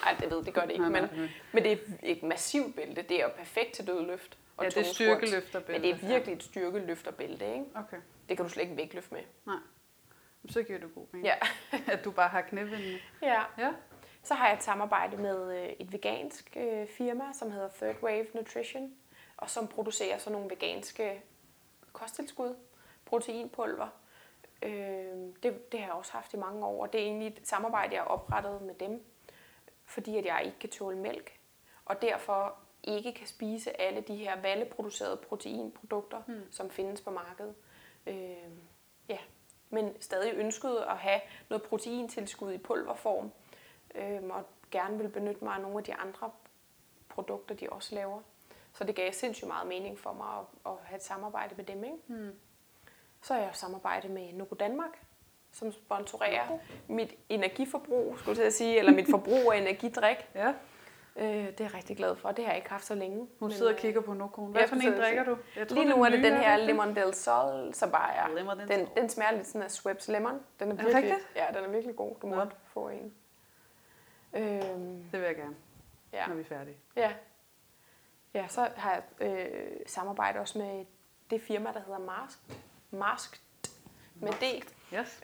Og som laver sådan nogle t-shirts med superhelte på, og det synes jeg bare var mega sjovt. Du havde jo den mest fede på her den anden dag. Ja, den med Ninja Turtles. Nej, ham der med Dragon Ball. Ah, ja, det er faktisk ikke Mærsk. Nå, det undskyld. Nej. Nå, det kan de lige lave. Men med som Goku, fra Dragon Ball. Ja. Det er jo sådan rigtig fuld ild. Det er lige mig, jeg elsker tegneserier, så det giver så meget mening for mig. Men de laver nogle t-shirts med superhelte for et specielt, hvad hedder det? Ja, alle mulige former for sådan for superhelte, ikke? Mm. Så det giver mening. Og så har jeg lige fået et samarbejde med German Weightlifting Shop, som er et tysk firma, som bliver ejet af Erik, hedder han, som jeg også er i nærmest daglig kontakt med i øjeblikket. Mm. Men de distribuerer for Nike og har lige sponsoreret den nye Nike Romuleus 4. som er den nyeste vægtløftersko, Nike har produceret, ikke? Mm. Og laver også andre, sådan alt muligt til vægtløftning og styrkeløft og crossfit. Så det er en webshop? Det er en webshop, ja. Okay, hvor man kan finde gear til, hvad man lige skal bruge? Yes, både inden for træningstøj og udstyr og sko og produkter, ikke? Hvis nu jeg skulle starte til vægtløftning, hvad for noget udstyr ville du så synes, jeg skulle have? Synes du, jeg skulle have noget udstyr? Det er jo svært. Det kommer an på, hvis du siger, at jeg bare gerne laver vægtløftning en gang om ugen. Jeg vil gerne til at begynde. Jamen, så skal du anskaffe dig. Først og fremmest skal du have nogle sko. Mm. Altså, skoene er det vigtigste, ikke? Hvis man sådan skal være helt low-key. Resten behøves du ikke. Mm. Altså, sådan, resten er bare interesse, ikke? Eller hvis du synes, det kunne være fedt også at have knæb ind på, så skal du købe dem. Men det vigtigste er skoene. Og så, hvis du gerne vil til en konkurrence, så skal du selvfølgelig på en eller anden måde anskaffe dig en trikot. Ja. Men det er typisk noget, du kan låne, ikke? Mm. Det er noget, man skal anskaffe sig overhovedet. Jeg er fuldstændig enig, for det er også bare i forhold til lidt forskel. Det, jeg synes altså, det er sjovt at kigge på forskel i CrossFit-vægtløftning, hvor når du starter til CrossFit, så er det bare fuld ild på Reebok og nanos, og jeg ved ikke hvad og sådan noget. Og det er super fedt jo, fordi det giver også måske bare mening, men i hvert fald, hvor vægtløftning, der er det næsten, jeg låner bare lige nu. Jeg kan huske, da jeg var til, hvor fanden var det henne, jeg kan ikke huske, hvad klub det var. Jeg havde glemt min vægtløftningssko. Ja. Så sagde de, nå, prøv lige at gå ud i et eller andet lokale og kigge, så havde de en pose med vægtløftningssko. Ja, så man kan altid også lige låne nogen, hvis det nu skulle være, ikke? Jo. Men Men ja, så bare sko, fordi det giver også et godt fundament, når man skal lave de her løft, også når man squatter og så videre og så videre. Ja. Hvad så, når du så har alle de her sponsorer og hjælpemennesker, eller hvad vi skal kalde dem, supporter og så videre. Hvad gør du for dem så? Man kan sige først og fremmest, så de samarbejder, jeg har, der er det vigtigt, at de støtter mig, fordi de har lyst til at støtte mig, og ikke fordi, at det skal være noget for noget. Nej. Fordi en gang imellem har jeg ikke tid til altid at lave sponsorerede opslag, eller altid at lave reklame. Så det er rigtig vigtigt, at de også har en forståelse for, at deres hovedformål med at sponsorere mig, er ved at støtte mig. Og ikke fordi, at de absolut skal have noget til gengæld. Og det er de alle sammen indforstået med. Og de støtter mig 100%, fordi de gerne vil hjælpe mig. Ikke? Når det så er sagt, så vil jeg jo rigtig gerne give noget igen, når jeg har overskud til det, og når det giver mening. Og der har jeg jo mulighed for eksempel at bære et logo på en trikot, eller lave reklameindhold på mine sociale medier. Ikke? Okay, så der er ikke noget, sådan, hvor der står i kontrakten, eller i sådan en mundtlig aftale, du skal poste hver dag et eller andet. Nu sætter jeg lige på en spids, ikke? Men det er nemlig, som du siger, et opslag. Nu så den... Jeg prøver lige at sige det igen, men et opslag kan tage lang tid at lave, ja. Og hvornår skal man lige finde den tid, ja, når man også gerne ikke vil være så meget på telefonen, eller ikke vil være så meget... Eller bare, nu arbejder jeg fuldtid. Jamen, altså, det er det. Så det der vil sige, ikke der er bare nogle begrænsninger, ikke? Nej, også for eksempel den Instagram takeover, I lavede for os. Ja. Hvis man vil se den, så er den på highlights. Altså, det der med lige at lave en farve der, og det der med lige... Det ser sgu bare lækkert ud. Ja. Og det tager ikke... Altså, det tager ikke 5 sekunder lige at gøre de der ting, ikke? Så det giver super god mening, at det skal være lidt mere fleksibelt for dig i hvert fald. Ja. Ja. Så kost, det er bare mælk? Jeg er allergisk over for mælkeprodukter. Ja. Jeg kan godt tåle det i sådan, jeg kan godt spise ost i en burger. Ja. Så det er ikke sådan, at jeg falder død om. Men jeg undgår det. Jeg drikker aldrig en milkshake, eller spiser en proteinbar, som indeholder valdeprotein, fordi jeg ved, at det skaber en allergisk reaktion. Ikke? Men har det, nu glemte jeg lige, hvad det hed, det mærker du? Det er Plant Force eller Third Weight Nutrition. Har de bare uden valde? Nej. Okay, for det er jo svært at finde lidt af det. Det er rigtig svært at finde. Nu er jeg jo samarbejdet med NOCCO, og NOCCO og barbells hænger sammen. Okay. Og barbells har de produceret nogle veganske proteinbar. Uden valde. Okay, fordi... men som er med sojaprotein i stedet for, ikke? Og dem kan jeg spise. Ja. Ja. Okay. Så det er fedt. Godt. Ja. Bare lige til nogen, for jeg har fået det spørgsmål et par gange, og jeg ved det nemlig ikke, hvor man lige får de der ting. Så det er men barbells har i hvert fald veganske proteinbar nu, ikke? Okay. Skal vi tage nogle spørgsmål fra lytterne, og så kan vi tage den til sidst? Nu peger jeg på noget, så det bliver meget spændende. En cliffhanger til alle lytterne derude. Men i hvert fald til dem, som stadig er på linjen, efter der er gået en lille time. Det er jo ikke så lang tid. Så har vi fået nogle spørgsmål fra lytterne, og tusind tak for det. Der er en, der skriver her, jeg ved ikke, om du kender hende.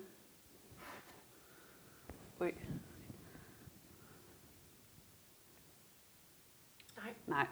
Så fint. Så jeg prøver at sige det. Shililak i Mie, tror jeg, man udtaler det. Men hun har ikke noget spørgsmål. Hun vil bare sige, at når hun bliver voksen, vil hun gerne ønske sig en mors som dig. Okay. Så det er fedt. Du skal bare squatte i 9 år, så kommer den. Ja, det kommer helt af sig selv. Så er der en, der hedder Christian Toft. Ved jeg ikke, om du kender? Nej. Men han skriver her, er imponeret over, at din krop kan holde til at squatte, snatche, clean and jerk så ofte. Gør du noget ekstraordinært skadesforbyggende i din træning, i støtteøvelser, eller har du bare i godsøjne altid kunnet holde til en forholdsvis stor belastning? Man kan sige, der har vi snakket en lille bitte smule om, at du havde fået de her osteopatøvelser. Ja. Men... Ja, altså sådan, det er jo sådan, kan fortælle, når folk sådan siger, jeg løfter meget, men hvor meget? Typisk så har jeg en volumen, der ligger på mellem 35 og 50 tons om ugen. Og volumen betyder kilo løftet? Ja. Så det vil sige, at jeg flytter mellem 35 og op til 50, måske nogle gange lige over på den anden side, 50 tons om ugen.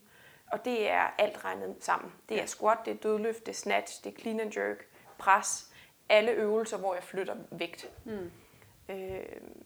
Og ja, det er rigtig, rigtig belastende for kroppen. Men det, jeg tror, der er vigtigt at forstå, det er, at når du dyrker elitesport, uanset om det så er vægtløftning, eller crossfit, eller løb triathlon, svømning, sådan, du er altid træt i din krop. Du har altid ondt et eller andet sted. Du er altid øm et eller andet sted. Jeg vågner aldrig nogensinde op og tænker, shit mand, i dag er jeg bare frisk, efter at have haft en uge, hvor jeg bare har kørt 11 træningspas. Mm. Altså sådan, det sker ikke.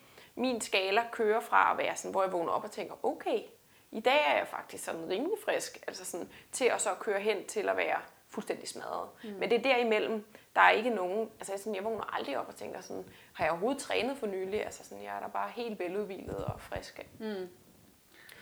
I forhold til det her med restitution, så føler jeg, nu bruger jeg jo ikke kunstige hjælpemidler, jeg bruger ikke væksthormon eller nogen andre former for sådan noget, man ikke må. Krudt. Krudt, yes. Og det er jo nogle af de ting, som man kan benytte for at restituere hurtigere. Mm. Det gør jeg ikke. Mm. Du bruger den der pistol, skulle jeg til at sige. Ja, blandt andet. Mm. Men den bedste form for restitution, det er søvn. Ja. Så når jeg kan, nu fortalte jeg jo tidligere, at jeg for eksempel de næste 10 dage har jeg nærmest fri, og kan træne fuld tid i optimale forhold. Det er jo perfekt. Mm. Så langt de fleste dage, der sover jeg i hvert fald 9-10 timer om natten. Når jeg har 2 træningspas, så har jeg en 1-2 timers lur, altså hvor jeg lægger mig og sover imellem mine træninger. Mm. Og ellers så kan jeg ikke holde til det. Jeg spiser nok. Jeg spiser en kæmpe stor portion havregrød hver eneste morgen. Jeg spiser 6-8 skiver rugbrød i løbet af dagen. Får kæmpe stort skåleaftensmåltid. Mm. Altså sådan, jeg får virkelig meget at spise også ved siden af, ikke? Mm. Men det at få nok at spise, og det at sove nok, altså søvn er altafgørende, når man ikke har mulighed for at benytte sig af de her kunstige præparater, som øger din restitution. Mm. Eller har råd til, hvis nu du føler massage hjælper, eller hvis nu du føler, at akupunktur. Altså, der er nogen, der har nogle specielle. Der er jo ikke beviser for, at massage hjælper på en restitution, men det kan hjælpe mentalt, og det er fint, og det skal folk så også bare gøre. Ja. Jeg tror også, der bliver stillet et senere spørgsmål, men det her med at restitution, det er meget simpelt egentlig. Sov nok, spis nok, lyt til din krop. Yeah. Altså er du lidt mere ægge, end du plejer at være, altså lidt mere øm, så måske lige skrue lidt ned for den volumen, du så talte om. Ikke? Men også justere og sige, hvis jeg har nogle dage, hvor jeg sådan, hvor mine hoftebøjer, de er fuldstændig smadret, så ved jeg jo godt, så skal jeg jo ikke køre tunge dødløft eller tunge squat. Altså så skal jeg lave noget andet, så kan jeg jo lave powerløft, hvor jeg ikke går ned i min squat, eller jeg kan lave noget mere til min overkrop. Det handler jo også lidt om at justere, så man hele tiden får det bedste ud af den situation, man har. Mm. Du kan ikke forvente, at du altid kan præstere præcis. Du kan ikke følge et program 100%. Det kan ikke lade sig gøre. Nogle gange går man over og laver mere, og nogle gange så justerer man ud fra hvordan kroppen har det, ikke? Mm. Jeg arbejder også fuld tid, altså så nogle gange, hvis jeg har været på arbejde i 2 døgn, 48 timer, så er jeg fuldstændig ødelagt. Mm. Så kan jeg ikke nødvendigvis lave de procenter, som mit program fortæller mig, at jeg skal. Og det er bare de vilkår, jeg træner under. Jeg er ikke elitesportsøver i USA og har stipendier og kan leve på sådan et resort, bare hvor jeg har alt tilgængeligt. Det er ikke de vilkår, jeg lever under. Og det er okay. Altså sådan, nu jeg føler, at jeg får det bedste ud af det, jeg har. Ikke? Mm. Det kunne jeg godt tænke mig, at vi fik i Danmark. Ja, det kunne jeg også godt. At vi lavede men det er der ikke. Altså sådan er kulturen slet ikke. Sportskultur i Danmark er jo bygget op omkring frivilligt arbejde i foreninger. Mm. Og derfra at der rent faktisk skulle være penge til det. Man kunne starte med bare at lønne de der trænere, som kommer og underviser gratis i foreninger. 4 gange om ugen, for eksempel, som min træner, Anders, gør. Han får ikke nogen penge. Mm. Han står nede i IK 99 4 gange om ugen og underviser i flere timer gratis i cykelshorts. Ja.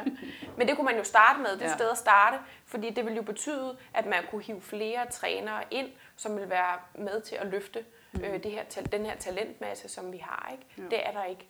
Der er ikke penge til det. Jeg kom til at tænke på, nu bliver det lidt sidespring, men jeg kom til at tænke på fodbold. Jo. I forhold til vægtløftning. Altså der har man jo faktisk de her små, hvor er det henne, over i Jylland et eller andet sted, og undskyld af fodboldsnavns, inklusive min kæreste, men der har de jo de her skoler, hvor drengene kommer op, når de er sådan 15, 16, 17 år, og så går de på skole og spiller fodbold og og kører lidt de her talentudviklinger, ikke? Og det har man jo også inden for vægtløftning i udlandet. Ja, lige præcis. Tyskland har det. Ja. Men det er der jo ikke penge til i Danmark. Nej. Der er jo masser og masser af penge i fodbold. Mm. Altså reklameværdien. Og der er jo en kæmpe målgruppe. Der er jo masser af mennesker, der ser fodbold. Der er jo ikke nogen, der ved, hvad vægtløftning er. Mm. Hvis jeg møder nogen på gaden, som siger til mig, Gud, du træner meget, hvad laver du? Mm. Så siger jeg, jeg laver vægtløftning. Nå, okay, altså hvad fanden, hvad er vægtløftning? Eller? Altså sådan, ja. Hvad bænker du? Eller? Ja, altså sådan, ja. Folk ved ikke, hvad det er. Der er ikke nogen, der ser det. Ja, underholdningsværdien, som ser til vægtløftning, er jo ikke ret stor, hvis ikke du ved, hvad det handler om. Mm. Der er ekstremt meget ventetid. Altså sådan, det er jo ikke sådan særlig seervenligt at se i vægtløftning. Det kan jo virkelig være kedeligt, ikke? Ja, det er rigtigt. Medmindre man ser A-grupperne til VM, for det er fedt. Mm. Men ellers så er det jo bare, der er meget ventetid, ikke? Det er ikke særlig seervenligt. Ikke på samme måde i hvert fald som håndbold eller fodbold, ja, eller som det, ja. Nogle af de her sportsgrene, hvor der også, som også er flere seere til, ikke? Mm. Jeg håber, det bliver lavet om. På et eller andet tidspunkt. Men det kommer helt op fra politisk. Ja, altså, der skal regeringen ind. Man kan sige, Team Danmark lige nu, Team Danmark vægtløftning er jo ikke engang en Team Danmark støttet sport. Mm. Vi får ikke nogen penge fra Team Danmark, fordi Team Danmark får mindre end 100 millioner om året til at støtte deres atleter. Og de støtter de støtter jo kun atleter, som har kvalificeret sig, eller sportsgren, der har kvalificeret sig til OL. Ja, fordi de har jo ikke flere penge at støtte med. Ja, det er jo det. Altså 100 millioner, det rækker til al sport i Danmark. Mm. Det er jo ingenting, det er jo peanuts. Mm. Så det er jo helt oppe fra politisk, skal man jo disponere penge helt anderledes. Du skal jo kigge på sport på en anden måde, end vi gør i dag. Mm. Hvis jeg siger, at jeg er fuldtidsatlet, eller fuldtids, så siger folk, nå jamen, men hvad arbejder du med? Ja. Altså sådan rent kulturelt er det jo heller ikke særlig velanset at være fuldtidsatlet. Folk er sådan, nå, altså, skal du ikke have et rigtigt arbejde? Ja. Altså, så det er jo sådan, folk ser på det, ikke? Jo. Det er rigtigt. Fuldstændig enig. Ja. Så det handler jo ikke om, at Team Danmark ikke vil støtte med mere. De kan ikke støtte med mere. Ja. De gør, hvad de kan. Men selv de bedste atleter, vi har i Danmark, modtager jo altså intet i støtte. Det er jo meget, meget, meget... Det er jo småpenge, ikke? Mm. Og så skal de ud selv og finde nogle sponsorater. Eller altså, så er der nogen, ikke? Så får de en bil eller et sponsorbil eller et eller andet i den tur. Ja. Undskyld, den tur der. Ja, nå, det blev lidt tidsspring til dit træningsspørgsmål, men jeg synes, det var meget relevant alligevel. Og så bare lige, han spørger også, eller har du altid bare kunne belaste din krop sådan, og der synes jeg bare, at man måske kort, og du må rette mig, hvis jeg kan svare på, at i forhold til at belaste din krop, så har det jo været volumen. Altså ligesom du startede med at sige, første gang du squattede, det var 40 kilo. Yeah. Så der er din volumen på en hel uge måske været 200 kilo.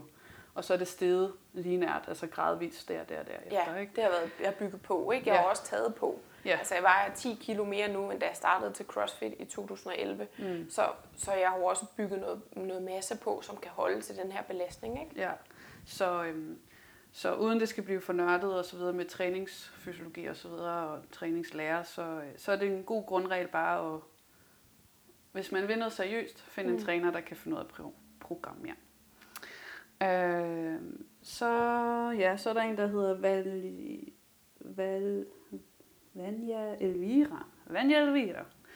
Hun spørger, eller han, jo det er en undskyld. Hun spørger, om du anvender du andet end din massagedims til at holde dig fit for fight, eller bruger du andre former for behandling, massage, fys, opfølgende spørgsmål? Nej, lad os bare starte med det. Du bruger din massagedimmer, din gun. Den bruger jeg regelmæssigt, ja. Og det er jo meget sådan, den kan godt løsne bindevævet omkring knæ, og jeg har mest problemer med ømhed nede i mine lægmuskler. Ja. Altså til trods for, at jeg nærmest ikke har nogen. Jeg har meget, meget små lægmuskler, og alligevel er de altid bare smadret ømme. Ja. Men det, jeg bruger regelmæssigt og har gjort de sidste 5 år, det er en osteopat, som kender min krop ud og ind. Mm. Og han er altså helt fantastisk. Han hedder Per, er her i Roskilde, og det er ikke sponsoreret. Jeg betaler fuld pris og gør det gerne. Mm. Og han er sådan 115 kilo svensker, og han ligner The Rock fuldstændig. Ikke? Ja.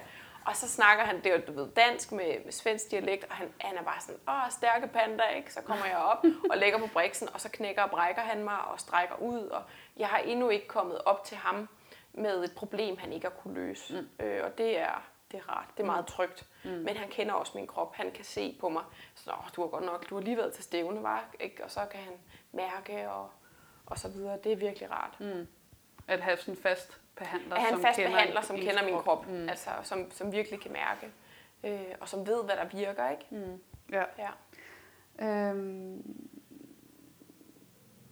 Jeg skal lige læse lidt mere her.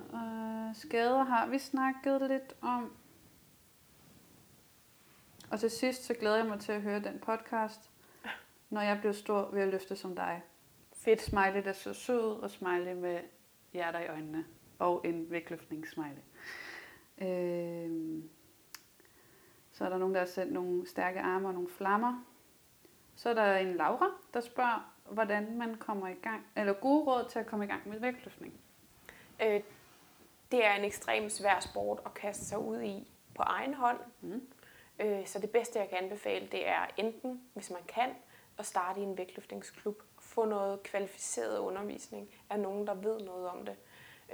Har man ikke mulighed for det, så som minimum melde sig ind i en CrossFit-klub eller en CrossFit-box, som måske udbyder vægtløftning, eller måske hvor vægtløftning i hvert fald er på deres, nogle af deres hold, og hvor der er noget undervisning, ikke? Ja, der er jo nogle bokser, så har de CrossFit hold bare til. Altså vægtløftningshold bare.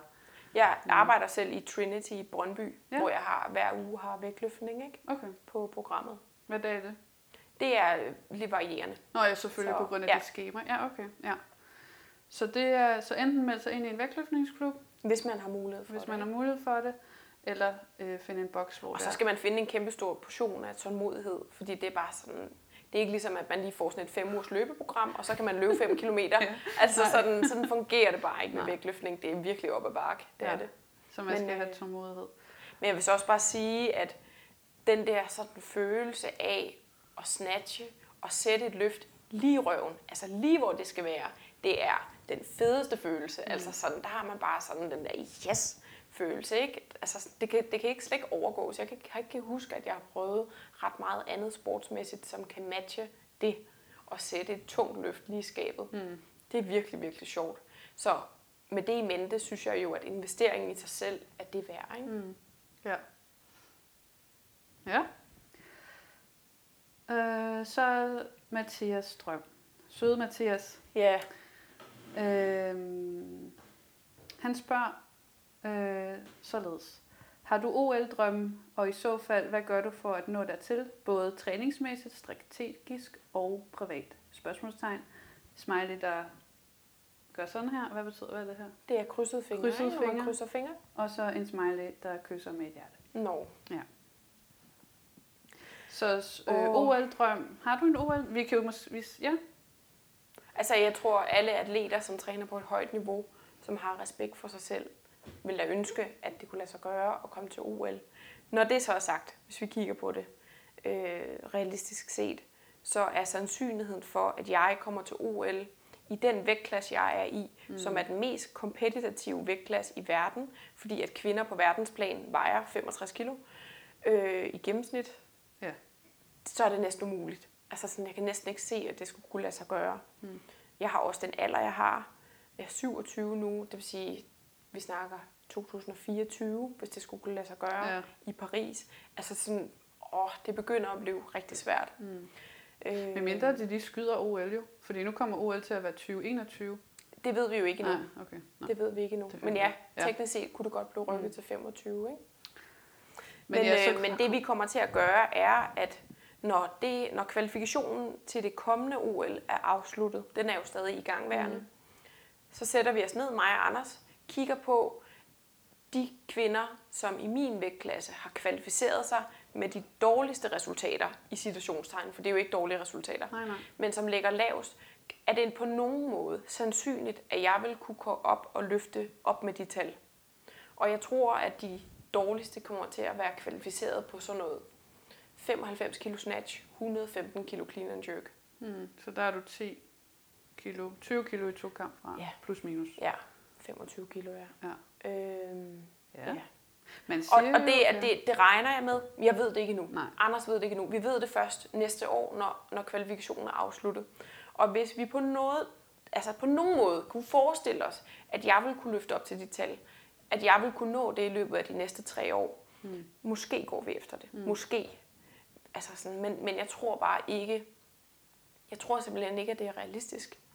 Men det betyder jo ikke, at man ikke skal gå efter det. Det betyder jo ikke, at man ikke skal drømme eller sige, det vil jeg. Jeg vil prøve at gå efter det. Ikke? Mm. Men det er jo mange, mange år endnu, at jeg skal blive ved med at presse på og træne meget hårdere og prioritere anderledes. Ja. Ikke? Og jeg ved ikke, hvor meget mere jeg vil kunne justere i mit liv for at kunne træne meget mere optimalt, end jeg gør nu. Vel? Hvor synes du, at du prioriterer? Altså, hvor synes du, du vil ønske, du kunne prioritere mere i forhold til, hvordan du prioriterer nu?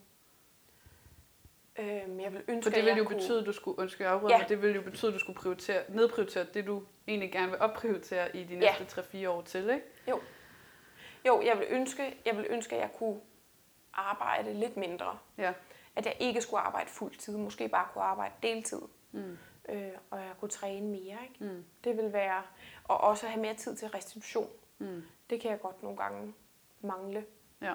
Det kan jeg mærke. Mere tid til at have mere styr på min kost. Det kunne godt være. Der er også et område, jeg kunne optimere yderligere. Ikke? Mere tid til at rejse og søge sparring. Træne sammen med nogen, som er bedre end mig selv. Mm. Altså man bliver bare bedre af at træne op imod nogen, som bare er bedre end dig selv.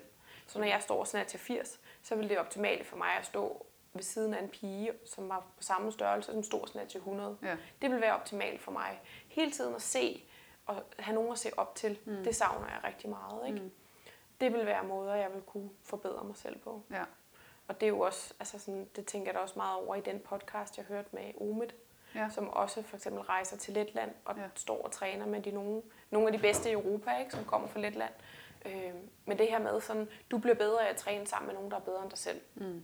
Og du bliver bedre af at bare fokusere på det. Ja. Altså for eksempel Omid, og være i et miljø, hvor at fokuset er så sindssygt godt, ikke? Og højt, og dedikationen, og bare være blandt mennesker, som vil det samme. Mm. Det gør virkelig meget.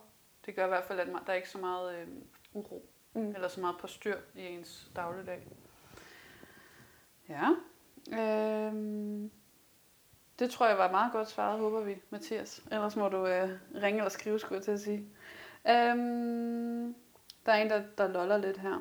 Jeg hedder Kind of Fit, Kind of Fat. Få hende til at fortælle om den troll, der har prøvet at give hende gode råd til at squatte. Kan du huske det? Ja, det er ikke så længe siden, det var her. Jamen, det var bare en, der kommenterede på et opslag. Nej, det var ikke, det er bare... Men det var en person, som gik ind og kommenterede på et squat-opslag, jeg havde lagt. Ja. Og som sagde, at jeg skulle lige passe på med, at min knæ kom ud over min tær. Den klassiske, ikke? Men jeg kommenterer, jeg responderer ikke på det. Nej. Fordi det er sådan, jeg er ligeglad. Altså folk må synes, hvad de ville. Jeg squatter, som jeg gør. Ja. Men det gjorde så, at rigtig mange af mine følgere gik ind og tog mig i forsvar. Og så begyndte at diskutere med den her person. Og det var bare... Jeg havde det virkelig sjovt over det. Så det var komisk, ikke? Det er ligesom YouTube-kommentarer. Fuldstændig. Altså helt det samme, sådan, hvor bare... Jeg sad bare med popcorn og læste de der kommentarer. Jeg synes, det var sjovt, ikke? Jo. Så ja, men det er jo ikke altså sådan... Nå, det havde jeg så ikke set. Ja, okay. Men det er jo også det, der sker, når man er på de sociale medier. Så er man sgu sådan lidt udsat på en eller anden måde også, ikke? Ja. Men det er meget, meget sjældent, at folk de skriver kritiske ting til mig. Mm. Både personligt, men også på mine opslag. Og det synes jeg virkelig det er virkelig, virkelig fedt. Mm. Jeg modtager sindssygt mange beskeder med folk, der bare synes, at jeg er inspirerende, og at det, jeg laver, det content, jeg laver, er fedt, og så videre, som bare hæpper på mig. Mm. Og det er op imod 100 beskeder om ugen, jeg modtager. Og jeg kan ikke nå at svare på det hele, vel? Nej. Men det er fra hele verden. Altså alle kontinenter er modtaget beskeder fra, ikke? Så det synes jeg virkelig, virkelig er sjovt. Ja. Og det er fedt. Meget motiverende, og modtager I så meget hæp fra folk, som du aldrig nogensinde kommer til at møde, ikke? Mm. Men som bare lige kommer forbi din profil, eller har fulgt dig et stykke tid, og synes, at det, du laver, og det projekt, du har gang i, giver mening, ikke? Mm. Fedt. Fordi der kan hurtigt gå den anden vej. Ja. Især når... der er jo nogen, der bliver kommenteret på store lår og kvindelige former, og så er der nogen, der har en holdning til det, og så videre, ikke? Jo. Selvfølgelig modtager jeg også rigtig meget respons i forhold til, hvordan jeg ser ud. Jeg forsøger ikke at sætte så meget fokus på udseende på min profil. Det er helt opmærksom, altså det er helt bevidst. Ja. Det er meget sjældent, at jeg sådan udstiller mig selv fysisk. Jeg vil hellere udstille min løft og det jeg laver. Som er atletisk. Og have det atletiske aspekt af det. Sådan, jeg lægger da også billeder op af, hvor jeg har bare lår så man kan se, at jeg har store lår. Men det er ikke det, der ligesom stjæler mit fokus på min profil, føler jeg. Mm. Det skal helst være sporten, ikke? Mm. Og så, jeg ser ud, som jeg gør, men jeg træner jo ikke for at se ud på en bestemt måde. Det er den sport, jeg dyrker, der har skabt den krop, jeg har. Du træner for at performe. Ja, jo, ikke? Ja. Og så er min krop skabt derefter. Mm. Ja. Nå, det var meget sjovt, han lige spurgte om det. Ja. Så folk følger med jo. Skal man lige holde med. Nå, Morten. Han spørger, om du har en 3-5-årsplan.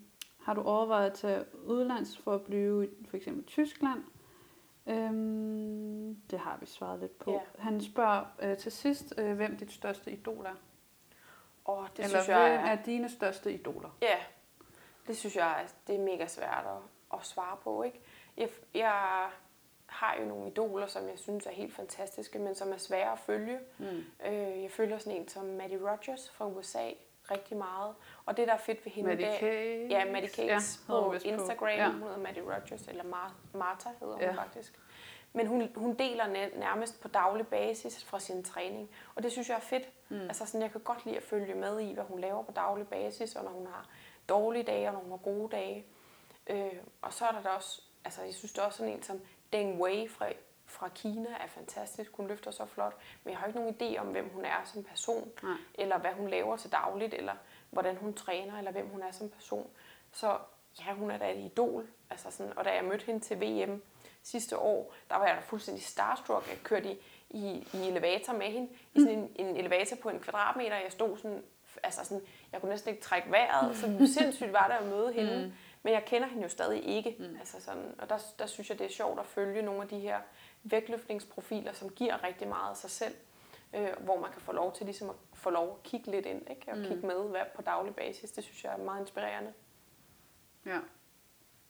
Så det, hvad med i forhold til bare... Er det i forhold til vægtløftning? Ja. Ja. Maddie Cakes og... Hvad hed hende den anden? Undskyld. Hun hedder Deng Wei. Er de sammen? Nej, Maddie Cakes har lige gået en vægtklasse op, ikke? Jo, hun løfter i 76. Det er jo fordi, den vægtklasse, hun originalt var i 71, ikke er en OL-klasse. Ja, det var sådan, det var. Så hun kan ikke konkurrere i. Hun har spist sig op i eller 76. Siger, undskyld, det er jo ikke sådan, men det var bare en vanvittig historie. Det klæder hende. Hun ser godt ud. Det er det. Godt. Jamen, så mangler vi faktisk kun lidt tilbage, Amanda, og det er målet. Målet med livet. Ja. Nej, målet med vægtløftning. Ja, altså lige nu her har jeg vil rigtig gerne opleve et verdensmesterskab mere. Mm. Men hvornår det bliver, er jo uvist. Oprindeligt skulle det have været i 2021, men nu kommer der OL der. Så spørgsmålet er, om det så ikke bliver rykket til 2022. Der kan ikke være OL og VM på samme? Det har der ikke været før. Så skulle det være, fordi de gør en udtalelse. Men ingen ved, hvad der kommer til at ske, og det er også okay. Men det er i hvert fald, det er næste milepæl. Mm. Der kommer jo nogle europamesterskaber og så videre inden, og nogle nordiske mesterskaber. Men VM er i hvert fald, det er nok det største, jeg kommer til at opleve. Mm. Så det vil jeg gerne genopleve. Mm. Den oplevelse, jeg havde i Pattaya i 2019, sidste år i september, det var virkelig en drøm, der gik i opfyldelse. Og det var, jeg kan huske, efter jeg har løftet, og altså bare sådan hele konkurrencen, altså månederne op til, hvor vi trænede og forberedte sammen, mig og min træner Anders der. Og hele konkurrencen i sig selv, jeg kan huske, at jeg bare sådan, alle løftene, hele opvarmningen, jeg nyder det hele. Jeg er så nærværende, jeg er ikke på noget tidspunkt angst eller nervøs, eller der er ikke noget frygt, jeg er så velforberedt. Og jeg går op på det der plateau til alle mine løft, og der nyder det. Jeg nyder det bare. Det er så fucking sjovt. Mm. Undskyld. Men det var det bare. Og da jeg var færdig med at løfte, jeg løber ud til Anders og krammer ham og tuder. Og jeg er så overvældet over den der, det, jeg lige har oplevet. Ikke? Og det vil jeg genopleve. Altså sådan, det vil jeg bare. Mm. Det var virkelig, dit første virkelig, virkelig VM fedt dengang. Eller hvad? Det var mit første VM. Første VM. Det var det. Så det ville være dit andet. Ja. Hvis du skal. Mm. Kender du det der med, nogle gange, så er man i en situation, og det kan være med familie, det kan være venner, det kan også være, når du er alene. Og så lige pludselig opstår der sådan en følelse af, at lige nu er du på det rigtige sted, på det rigtige tidspunkt. Mm. Kender du det? Mm. Sådan har jeg det rigtig ofte, når jeg vægtløfter. Både når jeg står i klubben og træner, men også når jeg konkurrerer. Mm. Og det er altså sådan, på alle andre tidspunkter af døgnet, der er man jo bare til stede. Men det der med, når man står i en situation og pludselig ser sig selv fra sådan et helikoptersynsvinkel, ser sig selv være glad, være til stede, være nærværende, være sammen med nogle mennesker, som man holder af. Mm. Og bare være, altså uden at der er så meget andet, og så bare vide, jeg skal ikke være andre steder. Lige det her tidspunkt, lige her, lige nu, er præcis det rigtige tidspunkt for mig at være. Mm. Og det synes jeg er ekstremt værdifuldt, og de øjeblikke, altså sådan, de hænger altid fast meget lang tid. Det er jo sådan lidt meditativt. Meget, formuleret og forklaret, ikke? Altså som du er i nu, uden nu. Du er ligeglad med, hvad du skal i morgen, du er ligeglad med, hvad den næste øre, eller hvad du skal spise, eller sådan. Det er bare lige den der stang og mig. Ja, men det kan også være, når man bare går en tur i skoven. Ja. Det kan også være, når jeg sidder sammen med min familie. Men den der sådan følelse af, Gud, nu er jeg her. Mm. Det var lige her, jeg skulle være. Lige det her sekund. Mm. Det er den fedeste følelse, ikke? Og det, jeg prøver sådan generelt at implementere i mit liv, er at sætte mig selv i den situation så ofte som muligt. Og tænke, her kunne det godt være, ikke? At det var her, jeg skulle være. Mm. Mm.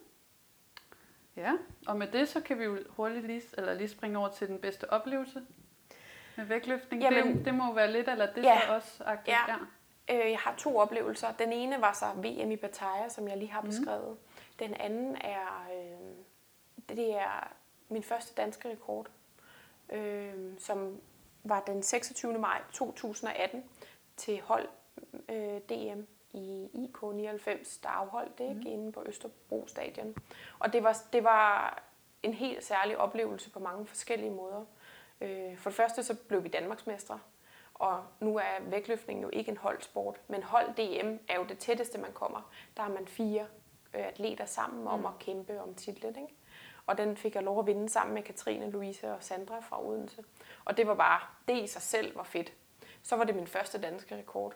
Og det at sætte en Danmarks rekord, nu har jeg så sat over 20 efterfølgende, men det at sætte en Danmarks rekord er jo helt særligt, fordi at det betyder, at det øjeblik, du løfter den vægt overhovedet, der er du ikke bare den stærkeste lige nu, du er den stærkeste, der nogensinde har været. Der er ikke kommet nogen, der har ikke været nogen før dig, der har gjort det bedre. Og det i sig selv er også lidt fantastisk. Men det, der gør det sådan til den bedste, bedste oplevelse var, at det var min fars fødselsdag. Og inden jeg skal ind og konkurrere, siger han til mig, at det eneste, jeg ønsker mig i fødselsdagsgave, det er, at du laver en Danmarks rekord. Ja. Og min far har sådan en helt speciel rolle i mit liv, i mit sportsliv.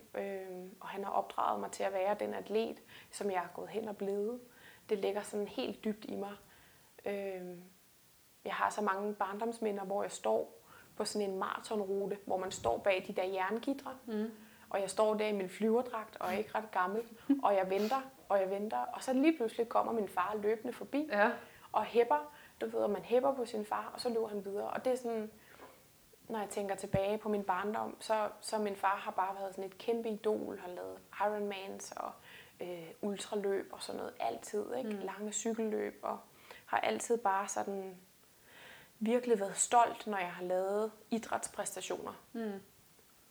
Så at give ham den fødselsdagsgave, hvor han sidder på forreste række inde i idrætshuset inde på Østerbro, og jeg har videoen jo kan høre ham råbe aller højest, da jeg laver den her rekord. Det er jo fantastisk, ikke? Jo. Også fedt, at de har sådan et tæt bånd, uden at han kan gøre dig mere nervøs. Ja, nej, det gør han ikke. Nej, det er det, jeg mener. Altså sådan, at der er jeres relation så unik og så dyb måske, at der er jo nogen, de vil have det måske lidt anderledes. Hvis jeg ønsker mig bare, at du... Ja. Altså, så vil det måske ligge mere pres på, hvor du bare tænkte, nu er det nu. Ja. Jeg bare skal vise dig, at nu er det din tur til at hæppe på mig. Ja, måske også, ikke? Altså sådan i forhold til de der maratonløb og sådan noget. Ja. Men, min far har virkelig været sådan et forgangsbillede. Og også min mor. Jeg vil sige, min mor har også løbet mange... både maratonløb og 100 km og så videre, men min far, det har altid bare været ham, der har været min barndomshelt, ikke? Jeg synes virkelig, han var sej, ikke? Gik du til noget sport, da du var yngre? Der gymnastik og svømning og noget kampsport, ikke? På også sådan højt ungdomsplan? Ja, altså sådan op til at jeg var 13, var det sådan det. Det var det, man kunne gå til, der hvor jeg boede, i den lokale idrætshal. Og det kunne man gøre de gange om ugen, som jeg gik. Det var 5 gange om ugen, kunne jeg gå til sport, og det gjorde jeg. Okay. Så det var meget sådan. Og der, altså, der støttede dine forældre der også? Ja. Det, så, der, ikke? Ja, så det har altid været en del af jeres familiekultur og, og skulle være en del af sport? Men da jeg fylder 11, så tager min far mig med til Holland. Og folk, der har lyttet til den her podcast og har været i militæret, kender Nijmegen-marchen, som er sådan den største internationale march i verden, hvor man går over 4 dage i maratondistance, 40 km om dagen som kvinde, eller 50 km om dagen som mand. Mm. Og det må du deltage i det år, du fylder 12. Ja. Så da jeg var det år, jeg fyldte... lige i hånden, og så tog I til Holland, Og det var ikke bare sådan. Nej. Men det år, jeg fylder 11, der starter vi ud 1. januar. Min far laver et træningsprogram til mig, og siger, du må gerne komme med til Holland, siger han, men så skal du følge det her træningsprogram. Og det gjorde vi. Og vi gik, og jeg startede med at kunne gå 5 kilometer ud i træk, ikke? Og så og fra januar og så til juli, hvor det blev afholdt, der øgede vi jo så distancen. Og til juli, da vi så tog til Holland, der havde jeg gået 600 kilometer i træningskilometer, ikke? Og kunne gå 30 og 40 kilometer i træk. Og det er jo langt, altså sådan på det tidspunkt var jeg måske 25 kilo. Jeg har altid været en lille bitte, eller 30 kilo, men jeg var en lille myr på 11 år, ikke? Mm. Og går de her 4 dage sammen med min far, 100 og, jeg tror, når man er barn, gik man 30 kilometer, så det har været 120 kilometer, men det er jo langt, når man er 11 år. Men den her kæmpe sportsoplevelse, som det var, og deltaget af 50.000 mennesker, altså sådan, sammen med min far, det var bare sådan helt særligt, og vi gik den her march mange år efterfølgende. Og så blev det nærmest en tradition for jer? Ja, det var det, det gjorde det. Ikke? Ja, 1. januar starter vi træning ud, og min far var ekstremt god til at strukturere træningen for mig. Jamen, og også motivere dig. Altså, men det var motivation i sig selv. Det der kæmpe store sportsevent. Okay. Ikke? Ja. Men det vil sige, den her forståelse for, at hvis du vil opnå noget, der ligger langt ude i fremtiden, så skal du arbejde nu. Mm. Altså ikke i morgen. Du skal starte lige nu. Ja. Lige nu skal du lave det arbejde, som skal til, for at du kan opnå det her resultat, du gerne vil have ude i fremtiden. Mm. Så det vil sige, fordi når man er 11 år, forstår man ikke at sætte langsigtede mål. Men det er nemlig det, jeg tænker. Altså også sådan motivationsmæssigt for til at gå. Ja, altså, hvordan... det er bare gå. Prøv at forestille nogle af de børn, du havde i praktik, da du studerede. Ja. Få dem til at gå 30 km om dagen. Altså, det kan du ikke. Nej. Det er sgu svært. Det er meget svært, ikke? Så, altså, det synes jeg er fedt at høre. Ja. Altså sådan, at det kunne din far bare. Det var... men det var også, fordi han var min helt. Ja, altså sådan, det. Jeg ville jo bare og så havde I det sammen, så trænede I sammen så, ikke? Ja. Og den værdi, der var i, sådan, man kan sige, når du går 40 km, det tager altså 8 timer, når du er 13 år eller 14 år. Det tager bare 8 timer. Du kan ikke gøre andet. Og dengang, da vi startede, der havde jeg jo sådan, der fandtes en MP3-afspiller, som med batterier i nærmest, som kunne holde en time, ikke? Så det vil sige, du går bare og snakker. Ja. Du går bare og snakker i 8 timer med din far. Altså sådan den tid sammen, det samvær og nærvær, vi havde på de træningsture. Helt fantastisk, ikke? Mm. Altså sådan, det kan du ikke købe for penge. Ja. Altså, det kan du ikke. Fordi den MP3, den havde også kun 11 sange. Ja, fordi den havde det var 128 megabyte eller sådan noget her. Ja. Så men ja, det er... Det. Men han har helt sikkert været grundlaget for, altså sådan den grundlæggende forståelse, den der sådan helt dybe forståelse for, hvis du vil til, nu vil jeg gerne til VM om 2 år, så er det jo nu, jeg skal træne, det er nu, jeg skal køre tunge squats, det er nu, jeg skal lægge et kæmpe stort stykke arbejde, hvis det er det, jeg gerne vil om 2 år, ikke? Vel at mærke. Mm. Og det har han plantet i mig. Altså det har han skabt forståelse for i en meget tidlig alder. Mm. Det har hjulpet mig, ikke? Og givet dig følelsen af, hvad det gør. Ja. Fordi det er jo det for mange, om man så er 11 eller 35, kan 2 år føles som rigtig lang tid jo. Mm. Altså så for nogen kan... Det er det jo også. Ja, det er lang tid, men mere sådan, så giver det måske... Altså man skal virkelig have mærket den der succesoplevelse i, at det her hårde træning... De her 10'er i squats, eller hvad 3'er i snatch, de skal bare til nu. Det er nu, ikke? Ja, og så må man motivere sig til det. Ja. Men også værdien i at sætte et langsigtet mål, og ikke nødvendigvis nå i mål, men at nå rigtig, rigtig langt. Mm. Og det har bare en stor værdi. Og jeg kan jo sagtens sætte et mål om, hvor jeg gerne vil være om en uge. Og når jeg så når det, men det er jo dejligt. Mm. Men det mål, jeg sætter om et år og når, det har jo en meget større værdi, fordi det er jo et års arbejde, der ligger bagved, ikke? Mm. Ja. Ja. Ja. Men det var sådan lige... Det er de bedste oplevelser. Det var sådan... Inden for vægtløftning i hvert fald, ja, som det har været med... Mest betydningsfulde. Ja. Ja. Ja. Tak til far. Tak til far og mor. Har du nogen søskende? Jeg har en lille søster. Hvad laver hun? Hun er i politiet. Hun er i politiet. Ja. Amanda, vi skal til at runde af. Ja. Jeg synes jo, det er sjovt at træne. Og jeg er jo nok lidt mere crossfitter end vægtløfter. Ja. Så jeg synes, vi skal lave en what. Og jeg tænker bare, at det skal hedde dit navn. Medmindre du har fundet et navn til din what. Men der findes jo en benchmark, der hedder Amanda, med squat cleans og muscle ups. Så det går ikke. Eller squat snatches. Ja, det er rigtigt. Så den kan hedde Panda. Er det bare Panda? Den, du tager? Skal den ikke hedde Panda? Den kan godt hedde Panda. Jeg skriver lige imens. Så sådan der. Eller har du skrevet den ned, så behøver jeg måske... Jeg har i hvert fald lavet en brainstorm. Du har lavet en brainstorm? Okay, men jeg skriver imens, fordi så... Det jeg tænkte i forhold til, hvis jeg skulle programmere en workout... Men du skal lave den selv, okay. Og formatet er jo, at vi skal jo lave den på et tidspunkt. Okay, ja. Så når jeg er færdig med at være prego, og mit underliv har det rigtig godt igen, ja, og du måske ikke lige skal til nogle store stævner, så mødes vi. Jeg har jo faktisk en workout med Omid og Louise, jeg også kan lide. Ja, fedt. Aftalen med Louise var efter OL, så der er lang tid til. Der er heldigvis lang tid til. Og Omid har jeg ikke nogen tidslinje på, så laver vi bare en helt træningsdate. Men jeg er frisk. Godt. Men det jeg tænkte var, at en workout, som jeg skulle programmere, skulle tage udgangspunkt i tre sportsgrene, som ligesom har været med til at skabe mig som atlet. Ja. Så det er gymnastik, det er klatring, og så er det vægtløftning. Og så kommer CrossFit jo så ind, ikke? Jo. Som fælles fire. Det er jo næsten CrossFit. Så de ting, jeg havde tænkt, det var handstand walk, så var det legless rope climb, og så var det squat snatches. Ja.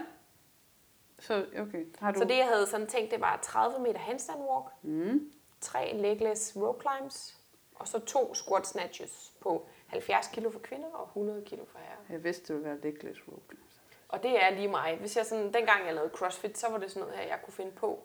Noget, som var med meget få gentagelser og rigtig, rigtig sjovt. Altså virkelig med højt skideniveau, ja, uden for mange gentagelser, ikke? Jo det er og lidt tungt. Ja, så 20 meter handstand walk, 2 legless rope climb og 2 squat snatches, og så 10, og så 1-1 til sidst. Og det er faktisk workout. Det var det, jeg selv havde tænkt. Ja. Så indeholder den det allerbedste. Det er jo en sprint. Ja, det er det. Og den med højt skillniveau. Ja, ikke? Og meget seervenlig. Det kunne jeg jo godt se på en arena. Ja. Okay, sjovt. Okay, så vi opsummerer bare lidt. Der er jo et lille tema, så den går fra 30, 3, 3, 20, 2, 2, 10, 1, 1. Det tænkte jeg. Og så er det 30 meter handstand walk, 3 legless rope climbs, 3 squat clean. Snatches. Nå, var det snatches? Yes. Okay, endnu mere skideniveau. Yes, ja. Yes. Og så selvfølgelig 70-100. Ja. Og så 2-20-2. Vi skriver den ind i podcasten, så okay. Jeg tror, det er nemmere, for nu kan jeg mærke, at nu er jeg træt i mit hoved. Nu kan jeg ikke snakke så meget mere. Det er jo okay, den bliver spændende. Hvis man nu skulle skalere den, Amanda, det må man jo hellere lige have med, fordi jeg kan ikke gå på hænder.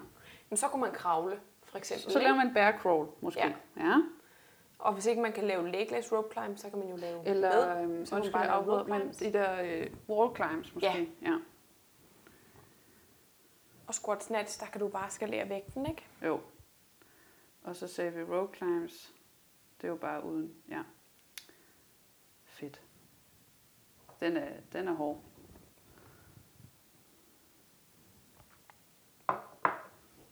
Ja. Det havde jeg tænkt. Har vi glemt noget? Jeg føler ikke, at vi har glemt noget. Hvis man skal finde dig, Amanda. Nu så er det, jeg florerer rigtig meget på Instagram, der er den stærke panda. Og hvad hedder du på Instagram? Amanda the strong panda. Amanda med punktum imellem, ikke? Underscore, ja. Underscore. Og så punktum, ja. Ja. Og det er, der deler jeg rigtig, rigtig meget af min træning. Og så der kan man bare gå ind og følge med, hvis man har lyst.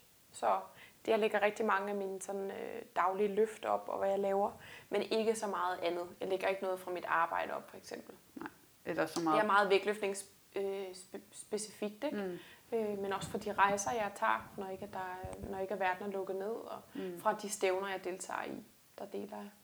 Ja. Der deler det. Og hvad var det så, jeg tænkte på? Så snakker vi også meget kort om, at du trænede nogen. Ja, nu arbejder jeg jo fuldtid. Ja, så der er måske ikke så meget tid til det. Så jeg coacher også ved siden af, men det er ikke noget, jeg udbyder. Mm. Jeg gør det på efterspørgsel. Så når folk henvender sig til mig og siger, hey Amanda, jeg gad godt have, at du underviste mig, så gør jeg det. Okay. Men jeg kører ikke mere end 6-8 forløb ad gangen, fordi jeg har ikke tid til det, og jeg gider heller ikke at have mere. Når jeg coacher ved siden af mit normale fuldtidsjob, så er det fordi, jeg synes, det er sjovt. Jeg elsker at undervise, og jeg er rigtig, rigtig dygtig til at coache og undervise. Så ja, hvis der kommer nogen, som er sindssygt dedikeret, og som gerne vil have en-til-en undervisning, så vil jeg gerne gøre det, ikke? Men det er kun fordi, jeg synes, at det er fedt at gøre. Det er ikke et arbejde, det er ikke en nødvendig indtægt, jeg har. Det er bare, fordi jeg synes, det er sjovt. Laver du også programmer så? Nej. Det er bare en coacher en-til-en. Så det er mere tekniktræning? 100%. Ja. Ja. Coacher. Nogle gange så er der også nogen, der skriver, hey, kan vi komme 2 eller 3 sammen? Ja. Og du så coacher os et par timer. Det gør jeg også. Okay. Ja. Og der kan man bare, hvis man er interesseret i det, skrive over Instagram, ikke? Mm. Det plejer at være der, jeg svarer hurtigst. Mm. Det kunne være, at Laura skulle gøre det. Hvem? Hende, der stillede spørgsmål. Nå ja, det kunne være, ja, lige præcis. Og ellers så har jeg jo også min vægtløftningshold i Trinity, ikke? Ja, det er præcis. Hvor man også kan melde sig ind og deltage. Mm. Det er man jo så velkommen til. Fedt. Ja. Nu kan vi ikke snakke mere, Amanda. Jeg kan ikke snakke mere. Vil du snakke mere? Nej, det er helt okay. Nu får I ikke mere derude. Godt, det var episode 4 med Amanda The Panda. Vægtløftningspodcast. Hvis I har ris eller ros, så skriv til os på Instagram eller Facebook. Og så må I meget gerne rate og like og dele. Og jeg ved ikke hvad, de her podcasts. Og ellers så håber jeg, at I får en rigtig dejlig dag. Og har du en quote? Take care. Take care. Husk at squat hver eneste dag. Det er vigtigt. Squat. Det er vigtigt. Og husk at hæppe på hinanden. Ja. Yeah. Det er rigtig vigtigt. Always be kind. Always.